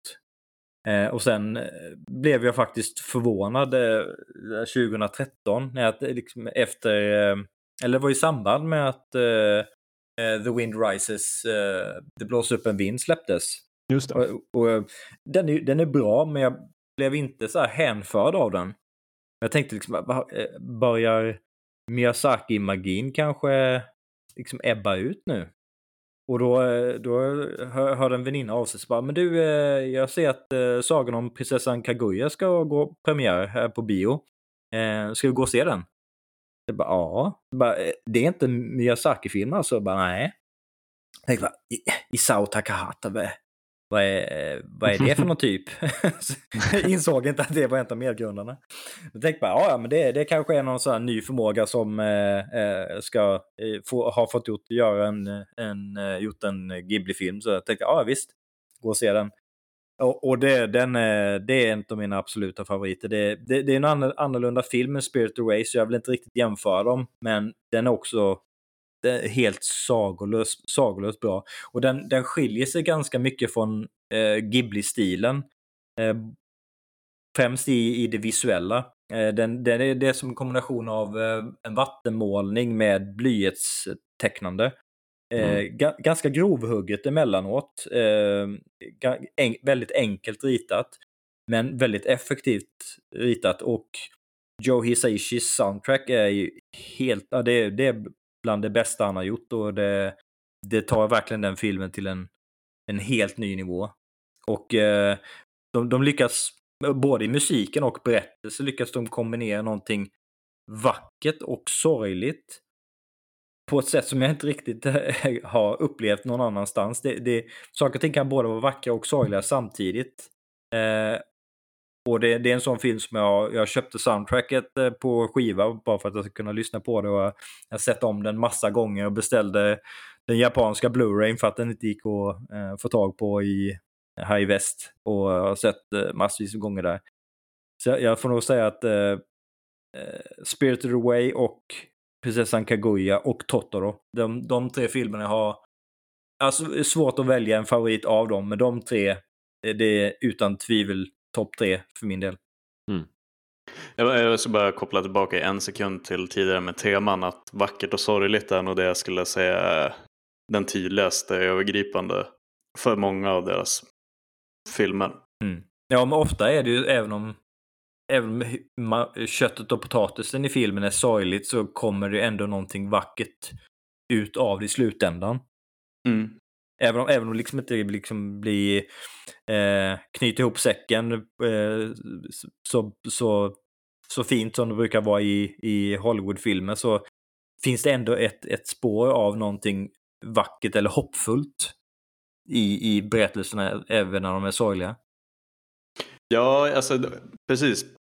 Mycket av, eh, om man ska dra en parallell till Disney så är det ju inte så många Ghibli-filmer som slutar mm, så kejsarens nya stil-aktigt utan det är ju mer att lämna tid för eftertanke och att man är så här, mm, ja, mm, ja. Ja, verkligen. Det är väl mycket kanske att de är japanska, men de följer ju en annan liksom, narrativ struktur på Mm. många sätt. Även om det, det, liksom, det finns en början, en mitten och ett slut. Men, men en sak som, som har slagit mig är ju också, det är kanske framförallt är Miyazakis filmer, men att de lägger så otroligt mycket tid på att animera och visa så här helt vardagliga saker som inte är viktigt för, Mm. för storyn i filmen. Mm. Alltså typ så här hur folk knyter sina skor eller bara hur de lagar mat. Liksom det är så här helt utsökt animerat men kan lägga liksom ganska lång tid på en sån sekvens där man står och lagar mat. Och det är så här, det skapar, det egentligen har ju ingenting med handlingen att göra men det skapar ju någon form av stämnings... Även de övernaturliga elementen eller kreaturen som är inblandade i storyn, även de har ju sina så vardagliga göromål som, Ja. som man får se på skärmen. Ja men precis. Och det är lite, jag vet inte vad jag kan koppla till, det är väl egentligen så här, det är typ David Lynch som, som har för sig sådana grepp i västvärlden egentligen, Mm. som kommer undan med det. Även om han verkar ha gjort det till någon sorts sport och så här, hur, hur långa utdragna scener om ingenting kan jag göra? Så här, Let's make it weird. precis. Kan vi göra tio minuter med en person som bara står och sopar golvet? Ja, Det kan vi. det gick bra. Just det. Och sen blir det otäckt. Liksom. Och, och är väl liksom, det, finns, det är en annan stil på de filmerna, men, men de har lite samma, Mm. samma sätt att berätta på något sätt. Så här. Mm. Vi ska liksom visa mundana händelser är viktigt i filmen, även om det inte är viktigt för handlingen. Det tycker jag är, är väldigt intressant. Mm. Ska jag ta mina? Min topp? Ja, men gör det. Topp tre, precis. Mm. Um, ettan är nog som sagt uh, Hals Moving Castle. Mm. Ehm, jag tror aldrig jag sett eh, animerade bacon och ägg som ser så goda ut i hela mitt liv. Eh, men den är, jag, jag tycker att det är en fantastisk film. Den är så toktjock med atmosfär och vackert berättad, vacker, soundtracket är fantastiskt. Ehm, och den, är till, den, den har liksom ett mystiskt skimmer över sig hela tiden. Där jag tycker Spirited Away är lite mer den här eh, Down the Rabbit Hole, Alice i Underlandet-kvaliteten av att eh, nu blir det alltså att det bara händer skruvade grejer. Att hon är det där storögda barnet som hakar på i den vilda resan. Eh, men eh, Howl's Moving Castle har den här magiska, mystiska skimret. Just för att han är så otroligt mystisk och tillbakadragen. Och, ehm, Mm mm, den film man hela tiden, man blir så indragen i den och vill veta liksom varför och hur och när. Och, um, otrolig, så den håller jag nog högst. Uh, Spirited Away förmodligen på en tredje plats. Till andra plats. Uh, har man inte sett den så har man verkligen missat en klassiker och man borde ta tag i det. Kommer inte att bli besviken. Um, trean är lite svårare.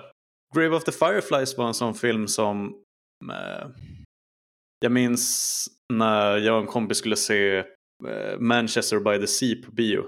Och vi hade hört så att den skulle vara så otroligt sorglig att man skulle gråta så fantastiskt mycket av att se den filmen. Och sen när vi kom ut ur biosalongen så var vi så här, jag grät du? Nej, jag grät inte. Ja, det var en väldigt bra film, men jag hoppades att det skulle bli mer ledsen. Liksom. Och lite den hade jag faktiskt med Grave of the Fireflies. Nu vet jag att någon som lyssnar på det här gråter bara av att höra titeln på filmen. men det är någonting som kom ifrån den och var så här, äh, det där bet inte som jag hade hoppats. Uh, sen är den ju otroligt sorglig, vi ska inte säga något annat. Jag, jag tror i något tidigare avsnitt har väl Amanda pratat om Grave of the Fireflies, att hon typ gröt ögonen ur sig Ja, när hon var liten. Nej, men du ser, det är något fel på mig. Men det är väl också kanske lite grann vilken ålder man är. jag såg den när jag var gammal och bitter. Um, så jag kanske får peta in Porco Rosso på tredje plats bara för att den är så Ooh. otroligt uh, Fryntlig. fryntlig. Ja, det, det kan behövas. För om det är så mycket känslor i de två andra så då kan jag ta något lite mer äventyrslysten. Du då Jakob? Men jag har ju, alltså, jag, alla är Miyazaki-filmer ser jag nu, men, men han har väl, e- egentligen kan man väl säga att han har tre typer av filmer. Han har ju de här liksom härliga barnfilmerna som typ framförallt Totoro kanske. Och liksom Kiki och så här, det mesta är feelgood ändå. Med lite drama, men mest feelgood. Mm. Och sen har han ju de här liksom rena äventyrsfilmerna som ändå är ganska straight story. Alltså typ Nausicaa, Castle in the Sky och typ Mononoke. Och sen har han de här helt utflippade. Vad är det som händer? Andevärlden, konstigt, Spirited Away-filmerna. Mm. Ehm, jag måste nog också säga att min första etta, jag måste också säga Howl's Moving Castle. Alltså. Och den är väl lite kanske en blandning, den är inte lika utflippad som Spirited Away. Och den är lite mer äventyrsfilm än den, men ändå inte, den är ju väldigt konstig. Men det är en sån fantastisk stämning i hela den filmen. Mm. Och det är jättemycket i det här också att jag såg den på bio under bra omständigheter och att det var den första Ghibli-filmen jag såg på bio. Att animationen är ju helt sagolik och Mm. färgerna och bara stämningen och hela den här liksom världen som har byggt upp det här konstiga europeiska landet där det är liksom krig och det är som lite, lite steampunkigt fast inte bara så här vad händer och så finns det trollkarlar och allt är så konstigt. Och ändå så himla fint och så är det de här små händelserna som typ den här eh, kallelse för elddemonen och hur de steker bacon och ägg och, och hela den här scenen där de städar slottet är ju helt, Helt otrolig. suverän. Alltså, dammet flyger i liksom, nej alltså så himla vacker film. Och liksom den där kritiken av kriget som ligger liksom mellan raderna också. Mm. Ja men precis, det, det finns, den är också väldigt, väldigt komplex ändå liksom i vad, vad den berättar om för Mm. teman. Jag vet inte riktigt vad den handlar om, men Eh, som, den- som jag förstår det så är det väl ändå en, en, en kritik av eh, USAs krigföring i Irak. Någonstans. Mycket möjligt.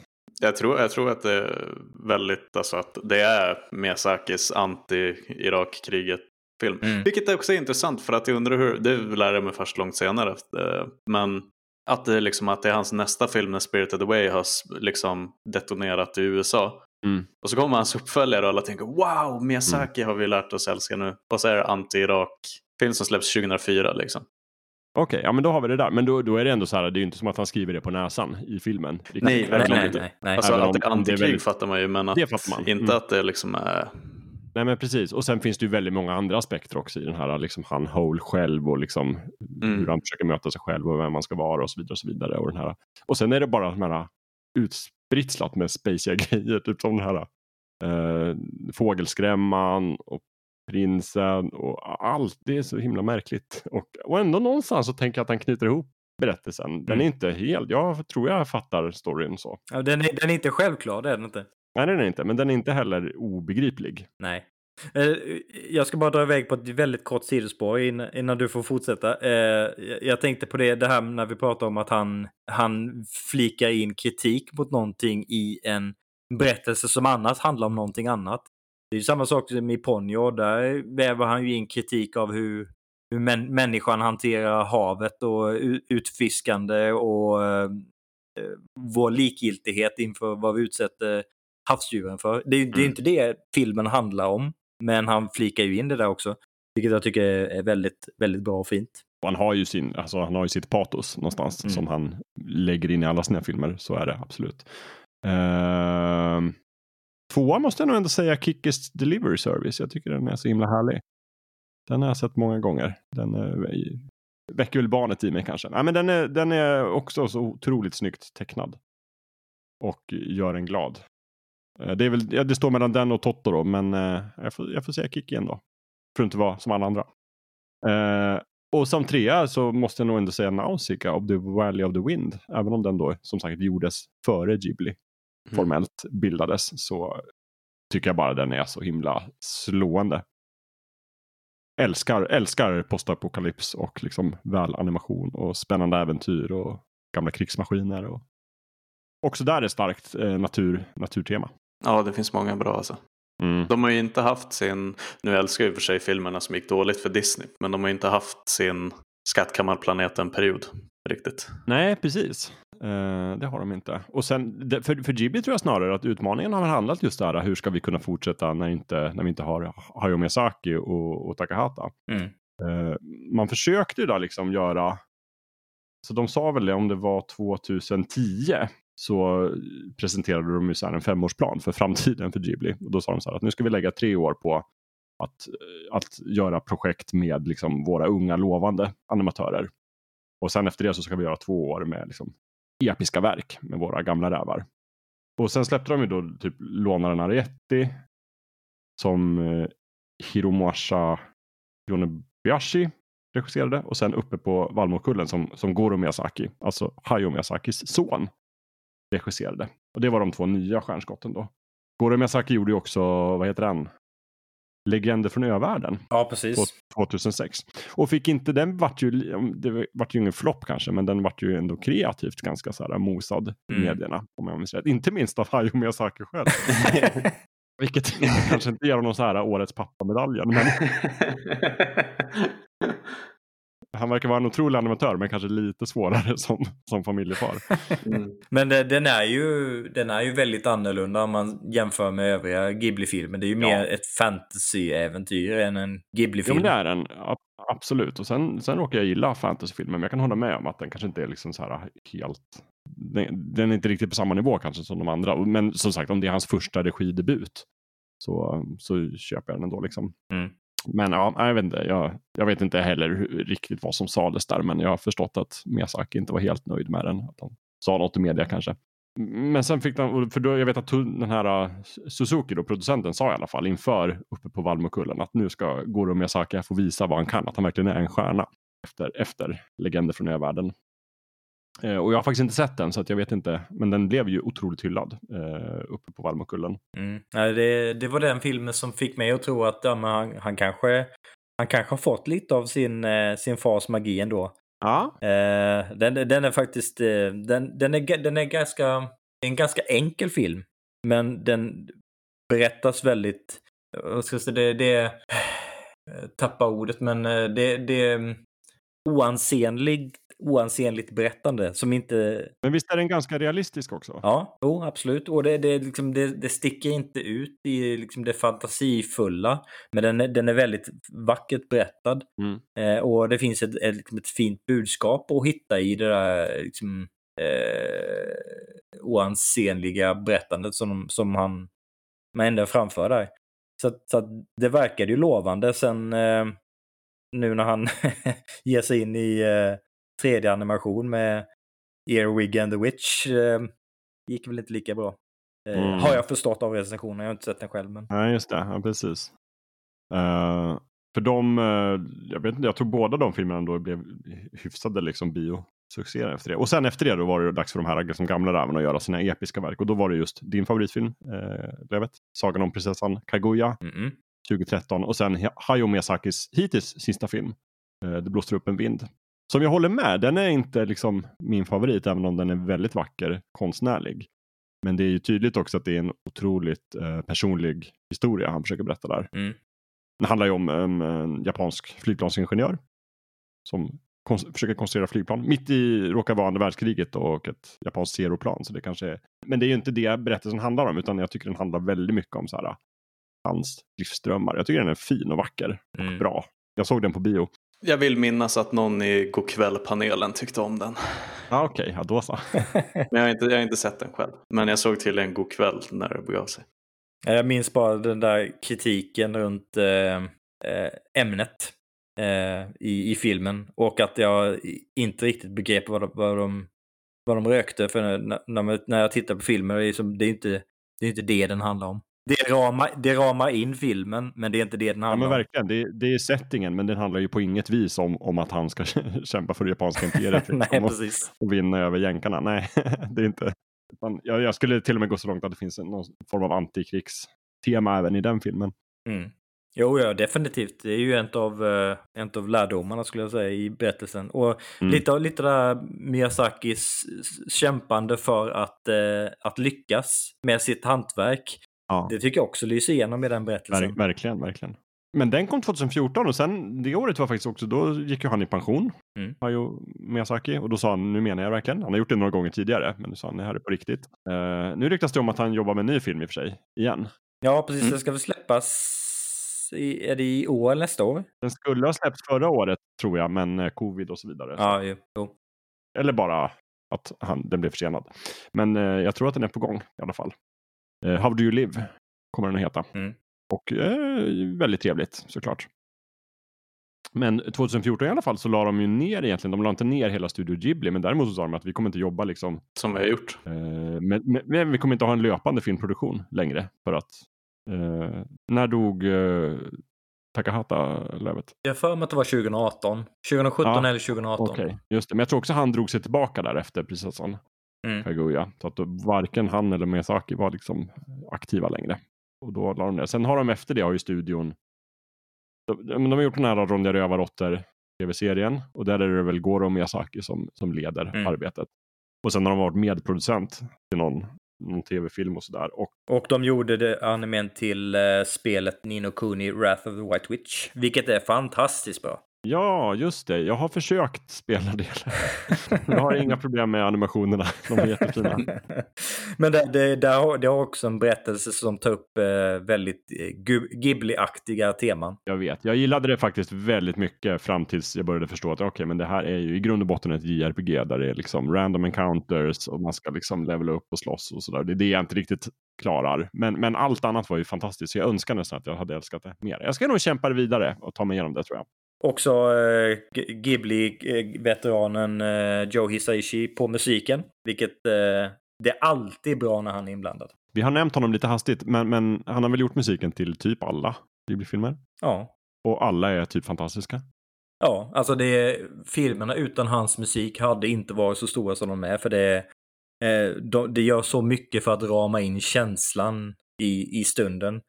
Eh, det är som, bara som det där med, jag pratade om prinsessan Kaguya. Det, vissa av de här scenerna, hade inte de haft de här låtarna så hade inte det känslomässiga engagemanget blivit så starkt som det är. Det, det, man, man ska inte underskatta hur viktigt en, en en riktigt bra kompositörs, eh, hur viktigt det arbetet är. Verkligen. Eh, två filmer till har de ändå lyckats göra efter 2014. Då. When Marnie Was There. Den såg jag också på bio. Var den bra? Den, den var bra. Det, det var ju, en, en ganska så klassiskt eh, Ghibli-tema. Eh, väldigt snyggt gjord och eh, en, eh, en här kombination av tragiskt men vackert. Eh, inte en av favoritfilmerna men eh, väldigt sevärd. Mm. Det är också uh, Hiromusa Yonibayashi Ja. som har gjort den. Samma som gjorde uh, lånaren Arietti. Precis. Och sen är det då den här uh, Goro Miyazaki-film Airwig and the Witch. 3D-filmen. Som du sa var 3D-animerad. Mm. Och som Aha. har blivit sågad stenhårt. Oj då, vad tråkigt för Goro. Ja.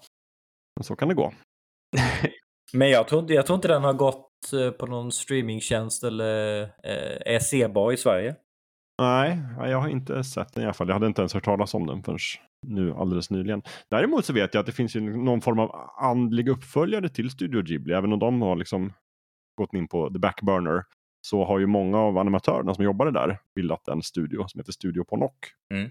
Där har de gjort en film hittills tror jag. 2017 kom ju Mary och häxans blomma. Som hade svensk biopremiär. Det är också den här Hiromusha Yonebayashi som har regisserat. Mhm. Och jag har inte sett den, men det ser väldigt mycket ut som en Ghibli-film. Ja, det borde man kanske titta på. Se om det är, om det är arvtagarna, kanske. Magin kanske ligger där, precis. Jag tror absolut att den är sevärd i alla fall. Mm. För som sagt, det är ju verkligen många av, av nyckelfigurerna från Ghibli som, som är involverade. I så fall kan jag lägga in en bokning på deras eh, museum redan nu. Gör det. Nej men vad tragiskt, åka hela vägen till Japan och så få, inte få gå in på museet. Därför att det ska ju tydligen vara ett helt eh, fantastiskt museum. Mm. Om man gillar Ghibli. Och de visar ju kortfilmer där som inte går att se någon annanstans tror jag. Precis, precis. Jag får skylla mig själv att jag inte gjorde förarbetet, men jag, eh, jag anade inte riktigt att det skulle vara så lång ledtid på, eh, på bokningarna. Ja, det är tråkigt. För sen har ju Ghibli gjort också en hel del, alltså kortfilmer och tror tv-reklam. Och som sagt, de hade animerat något spel. Så de har ju liksom haft händerna fulla, även om de inte har gjort bästsäljande filmer. Absolut. Nå, en kortfilm som jag måste lyfta upp är faktiskt Ghiblis, som jag tycker är fantastiskt rolig. Har ni sett den? Nej. Nej. Det finns två. De har gjort Ghiblis som är typ en 12 minuters film och sen har de gjort Ghiblis 2 som är en 25 minuters film. Som är typ, eh, alltså den är lite så här självbiografisk. Den handlar om typ tre animatörer på Studio Ghibli och olika så här äventyr som pågår där. Eh, och är jätte, jätterolig. Och de tre karaktärerna, jag tror de är liksom avbildade av olika animatörer på Ghibli. Den ska liksom, är baserade på dem. Och de bara så här, hittar på roliga upptåg. Jättekul. Kolla på någon, eh, jag vet inte vart man kan få tag på den. Kolla på någon trailer på Youtube i alla fall så kan man se någon liten sketch. Eller så. Den är väldigt rolig. Det ska jag göra. Lite så här uh, Studio Ghibli goes Seinfeld nästan. Eh, men de finns inte att streama någonstans, eller? Tror inte det. Nej. Eh, jag såg dem för länge sedan på någon DVD som någon kompis hade. ja, jag vet hur det. Ja, jo. Vi, vi tar det så. Men hallå, får jag, nu vet jag att det här är Ghibli Ghibli.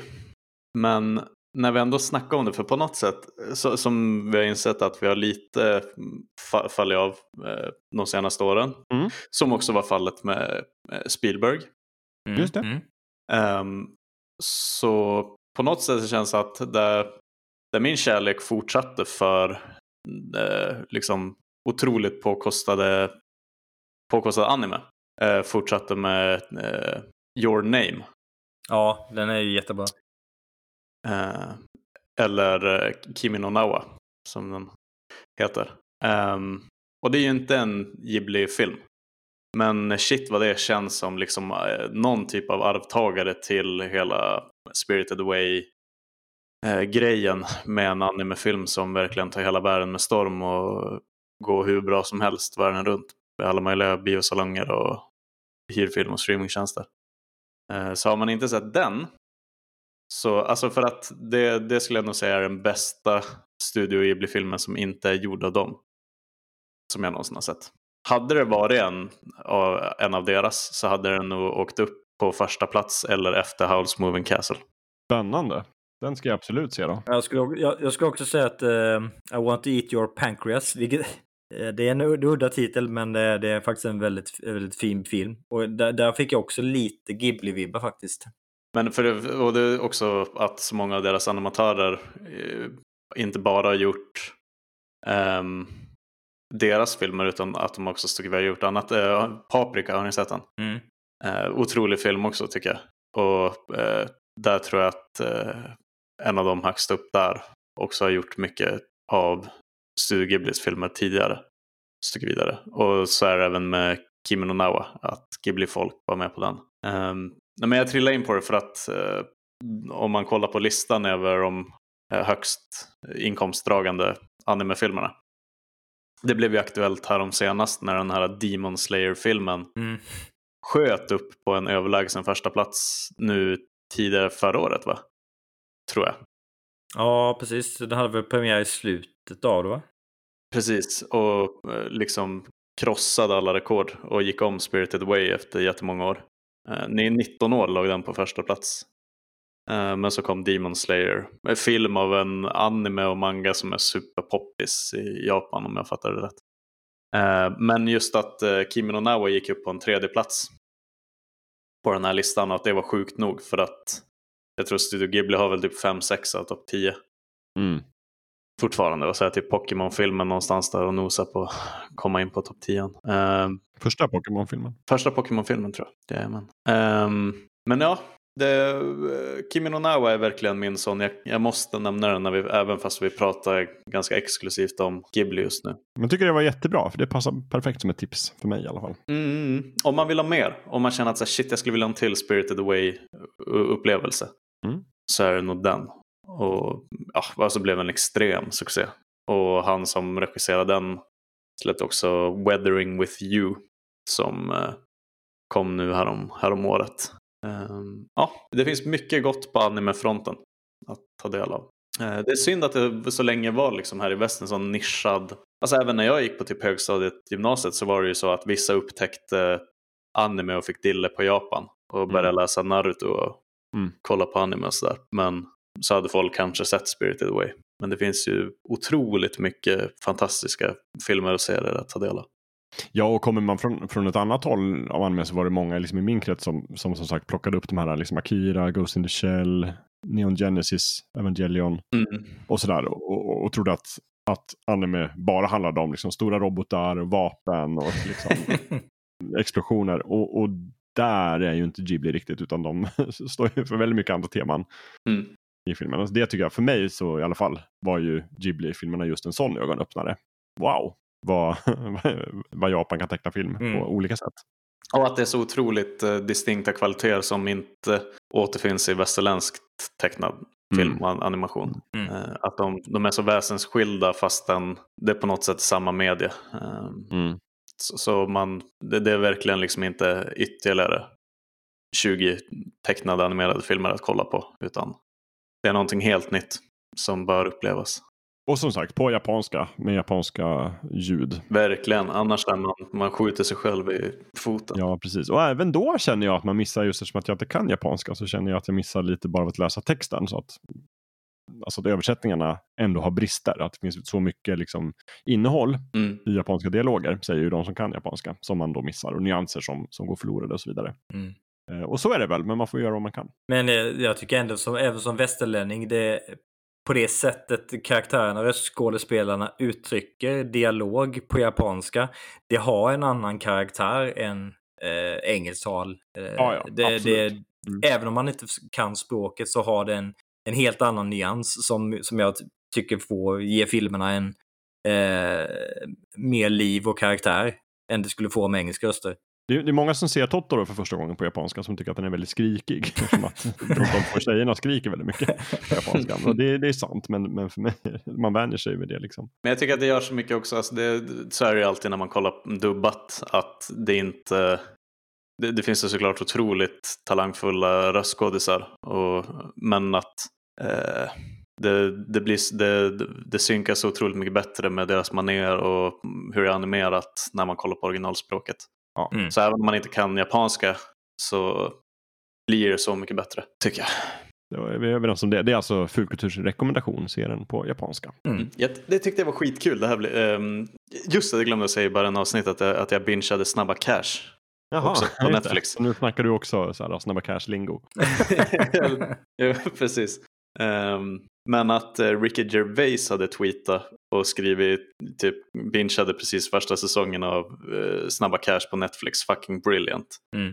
Ehm, och det blev en sån, det, var, det är ju kul. Liksom. Undrar vad han såg. Du såg den, tror han såg den på svenska med Han såg text. den på svenska för han la upp en tweet fem sekunder Ah. senare där han skrev eh, och det här är underförstått men jag menar ju självklart att alltid när jag tipsar om eh, liksom filmer och serier på andra språk än engelska så är ni dumma i huvudet om ni kollar dubbat. Och, och möttes av så sorgligt mycket motstånd i kommentarerna. Typ, men jag orkar inte subtitles. Just det. Men det är mycket amerikaner som inte är vana vid att läsa undertexter. Ja. Men det, det är ju vi. Vi i Sverige har ingen ursäkt. Nej. Nej, vi, vi, vi är ju vanare. Som sagt, det är ju töntigt att typ Bong, Bong Joon-Ho ska behöva säga att göra en kommentar om det när Parasite vinner alla Oscars. Att eh, snälla kör, kör med subtitles, det är inte så jobbigt. Visa lite respekt. Ja, precis. Vi, vi på Fullkultur förespråkar subtitles och originalspråk. Definitivt. Ja, men det, det har jag ju tänkt på flera gånger när, om jag har sett, satt igång en Netflix-serie som, som kommer från ett annat, eh, ett europeiskt land. Och sen helt plötsligt så reagerar jag på att någonting är fel här.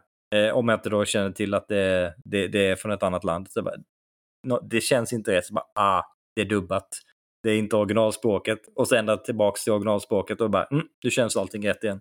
Sen är jag otroligt svag för Disney-filmer på svenska, men alltså jag menar, nostalgi och barndom och sånt där, det, det strular ju till. Ja, Jag tror alla som har vuxit upp i Sverige har ju någon Disney-film där de liksom föredrar de svenska dubbningarna. För mig är det ju Aladdin. Mm.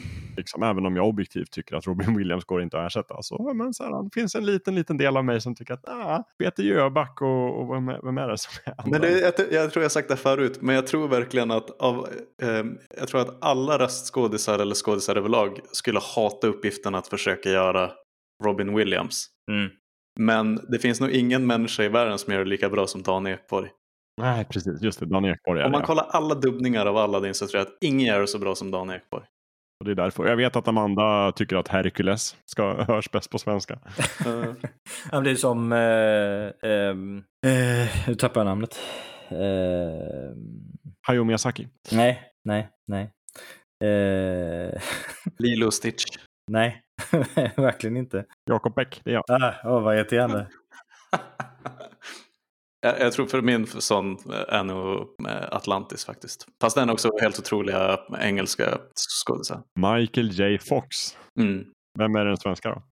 Eh, jag tror att det är en Wahlberg, eh, Såklart det är. Wahlberg-brorsa. Men, men annars är den så stark. Det är eh, Sven-Bertil Taube och Micke Persbrandt. Och jag tror de tog in allihopa till den här. Av någon anledning. Kolla nu, Linus Wahlgren ja. Det är det? Precis. Sven-Bertil Taube, överste Lyle. Eh, Sara Sommerfeld. Shit ja, Mikael Persbrandt. Ja, de har ju tagit i. Anders Öjebo. Det är det nog få som vet, men det Micke Persbrandt gör med Smil, alltså doktorn. Med bens, bensågen. Ja, se där. Det är så härligt, nu är det så typiskt ful, ful kultur ute på eh, tangentsvängen här. Vet du, jag, jag upptäckte en podd. Nu är det precis, nu släpper vi liksom Ja. tyglarna helt och hållet. jag, jag upptäckte en podd. Jag har inte hunnit lyssna på den än, men jag är nästan säker på att den är bra. Den heter typ Röstskådespelarpodden eller något sånt där. Och, och det är bara intervjuer med svenska röstskådespelare. Ja, vilken skatt. Att jag, ska, jag ska lyssna på den till nästa gång och sen så blir det ett ordentligt tips då i så fall om den är bra. Men den måste vara bra. Ja, jag jag kan inte tänka mig annat. Det, det, det är ju också så bjussigt att röstskådisar gör en podcast. Ja, såklart. Det blir ju en double whammy liksom.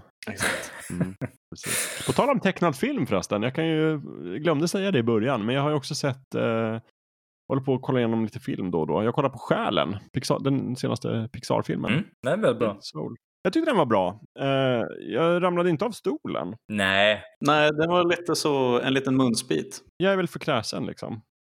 Men jag tyckte till exempel att insidan ut var, var fenomenalt bra. Och den här tyckte jag bara objektivt jättevälgjord, fantasifull, gripande, bra. Mm, fyra. Mm. Ja, men den, den, kändes mer bekant eh, berättarmässigt eh, Ja. än eh, insidan ut. Och sen naturligtvis suverän musik och liksom, jag älskar jazz också och tycker att den var jättevacker, naturligtvis. Även, jag tyckte att ehm, eh, även fast den var väldigt så flippig och pixarig och Mm. eh, fantastiska inslag så kändes den väl, ändå väldigt så slice of lifeig. Ja, Och lite så, eh, eh, som på engelska, a, a contained story på något sätt. Ja, de har fortfarande kapaciteten att göra bra, bra filmer. Där har jag också tappat några. Jag har inte sett den förra, vilket jag inte minns vad den heter. Men det ska jag snart göra, för den finns på Disney+. Jag har kvar att se Coco. Ja, just det. Coco har jag inte heller sett. Nej, Coco och sen framåt, tror jag. Just det. De har jag inte sett. Men Toy Story 4 har jag sett. Den tyckte jag var jättebra. Mm. Kanske ska ha ett Pixar-avsnitt någon gång, hörni. Ja, varför inte? Så, ja, varför inte? Varför Vi inte? betar av en animationsstudio efter den andra. Vi har varit så schyssta med lyssnarna och tagit deras ämnen. Så vi kan, det, men det är säkert någon som har sagt att vi ska göra det också. Det måste det vara. Jag ska kolla på listan. Det är en diger lista. Vi får se. Nästa månad vet jag i alla fall vad det blir. Det avslöjar vi inte nu, men det är planerat och snart in the bag. Så att vi återkommer då. Har du kommit på det där namnet som du tappade? Nej, eh, faktiskt inte. Men, eh, men sen, sen tänkte jag säga att eh, jag inte har någon sån där eh, film som jag såg på sven med svenska röster som, som jag föredrar. För jag, jag brukar ju föredra engelska röster. Men kom på att jo, det finns faktiskt en. Eh, Lejonkungen. Jaha, Eh, du ser. nej, nej. Tim, Timon och Pumbas kommentarer. De är ju de är mer speciella på svenska som jag hörde dem när jag var liten. Det är så här, ska, vad ska han säga? Just det. Nej men alltså det är ju klart, det är ju Peter Angmar, Mohan Wilefrid och Jan Rippe. Ja. Det är ju klart väldigt bra. Väldigt bra casting. Oh ja. Du ser, alla har en Disney-film där de föredrar de svenska. Också Rickard Wolff som Skar. Nej, just det. Ja, som är, alltså, eh, jag kände mer än en tjej i tioårsåldern som typ blev kär i Rickard Wolff eh, av den rösten. Mm, för att han var ett animerat ondskefullt lejon. Ja. ja, men den, eh, den rösten leker man inte bort. Och Frank Ådahl också som, som eh, vad heter han, Lejon, Lejonkungen. Han är stor. Simba, Simba. Precis. som vux, Simba som vuxen. Gamle Frank Ådahl som sjöng Som en vind i Eurovision. Eller Melodifestivalen som det heter. Jaha. Rafiki, Svante Turesson. Jajamän. Mm. Bara en sån sak. Åh, det är en bra film. Den ska jag också kolla på. Snart igen. Mm, faktiskt. Ja, det blir roligt. Hörrni, har vi några, några fina avslutande ord eller ska vi, liksom, ska, vi släppa, ska vi släppa Ghibli här och säga som vi brukar säga att många av de här filmerna skulle man ju kunna göra en ordentlig djupdykning av framöver. Mm. Det får vi i så fall återkomma till. Det finns gott om tid. Mm. Men om det är någon som lyssnar som mot förmodan då liksom fortfarande sitter och funderar på, ha Ghibli. Så absolut, ta, kolla på filmerna. Det, det är våra tips. Och som alltid så är det, det är alltid kul att läsa de här kommentarerna på Instagram sen. Hur, hur fan kunde ni missa Only Yesterday från 91 till exempel? Ja, det, är- det är ju flera filmer vi inte har nämnt. Egentligen borde vi bara rabbla igenom hela. jo, men. Vi har ju inte nämnt, eh, vad heter den, My Neighbors the, the Yamadas. Som är hilarious. Väldigt rolig. Ja, den är inte en av dem som jag inte har sett. Ah, den är så bra. Den är så kul. Uh, ja, men det, vi, vi får väl säga då som vi brukar säga, vi är bara människor. Ja. Ja. vi har också begränsat med tid. Så är det. Men jag, jag har i alla fall fått eh, en del grejer här som jag ska börja med att beta av på min lista som jag inte har sett. Så att Men på allvar, jag tror att du kommer att älska Kimi no Nawa. den ska jag se. Um, sätt den högst på listan. Jag gör det. Och det säger jag också till alla som lyssnar, om ni inte har gjort det. Det är helt omöjligt att inte tycka om den. Jag ska börja med den och eh, prinsessan Kaguya. De två. Det blir det. Jag återkommer med rapport. Mm. Och eh, I want to eat your pancreas som ni är inne också. Eh, Just det, alla de här filmerna hittar ni på vår länklista Mm. på fulkulturpodden.se som kommer upp strax efter att avsnittet kommer ut. Ja. Ibland samtidigt. Så är det. Hörni, ska vi, ska vi säga så då? Ska vi släppa inspelningsknappen för ikväll? Ja, Ja, jag tror det det. tycker jag. Man ska inte ge dem för mycket. Det finns ändå så många poddar. Jag ska ju fortsätta lyssna på den eh, Bombarmaffian som du tipsade om häromdagen. Det är så lätt att missa när Dan Carlin släpper 90 Hardcore History-stråket för att det är så långt mellan gångerna. Men eh, Det här är ju dessutom Hardcore History Addendum som är liksom bonuspodden där han ska släppa de här snabba avsnitten mellan de stora episka och så börjar han alltid varenda avsnitt med att be om Precis. ursäkt för att det har tagit Precis. så lång tid. typ, ja, det är väl dags att vi släpper någonting i någon av våra serier. Så här kommer den. Men Annars blir det ju inget avsnitt det här året. just det, för jag tänkte en supersnabbis på den Jakob. Ja, Jag lyssnade ha- halvvägs ungefär. Just det här med eh, Grave of the Fireflies. Att, att, eh, Bra koppling. Ja, men det en bra, vi pratar nu om en historiepodd som pratar om USAs fa- fas- fascination av eh, precisionsbombning under andra världskriget och hur det gick helt överstyr och blev det totalt motsatta. Mm. Och där är väldigt mycket om när de napalmbombar Tokyo i slutet av kriget. och många, många japanska städer bland annat som- var, var tätt byggda och byggda i trä och så brinner napalmen så att de är massiv förstörelse. Ja, och det är ju det ehm, alla som har sett Grave of the Fireflies eh, tar ju avstamp i bombräderna i, i Japan och det sorgliga ödet som möter många av invånarna. Mm. Okej, nu är jag klar med mina upptåg. Perfekt, då så. Då eh, följer ni oss på Instagram och besöker oss på olika internetwebbsidor och så lyssnar ni på våra gamla avsnitt så hörs vi igen i juni blir det. Ja, tiden går. Det gör den. Då kanske det äntligen har blivit vår på riktigt. Och så kommer ni fortsätta höra oss en gång i månaden året ut och kanske något bonusavsnitt om vi får ihop det. ja. Hoppas på det. Jag ska ju också släppa mitt cyberpunk-avsnitt. Just det, du har lovat. Mm. Det blir kanske bra sommarprat för dig. Mm. Hörni, jätteroligt alltid när ni är med när vi snackar. Detsamma. Ja, wow. Och vad duktiga vi var på att fråga dig vad du har gjort. Och vad du tycker. Ja, jätteduktiga, men det är ni alltid tycker jag. Så. Fråga världen, disciplin har vi. Ja, det är bra. Det är verkligen, det är verkligen ordning på er. Det uppskattar jag. Ja, men hörni, ta hand om er. Detsamma, detsamma. Alla ni som Ha det lyssnar, bra. Puss så och bra. kram. Puss och kram. Hej. Hej, hej.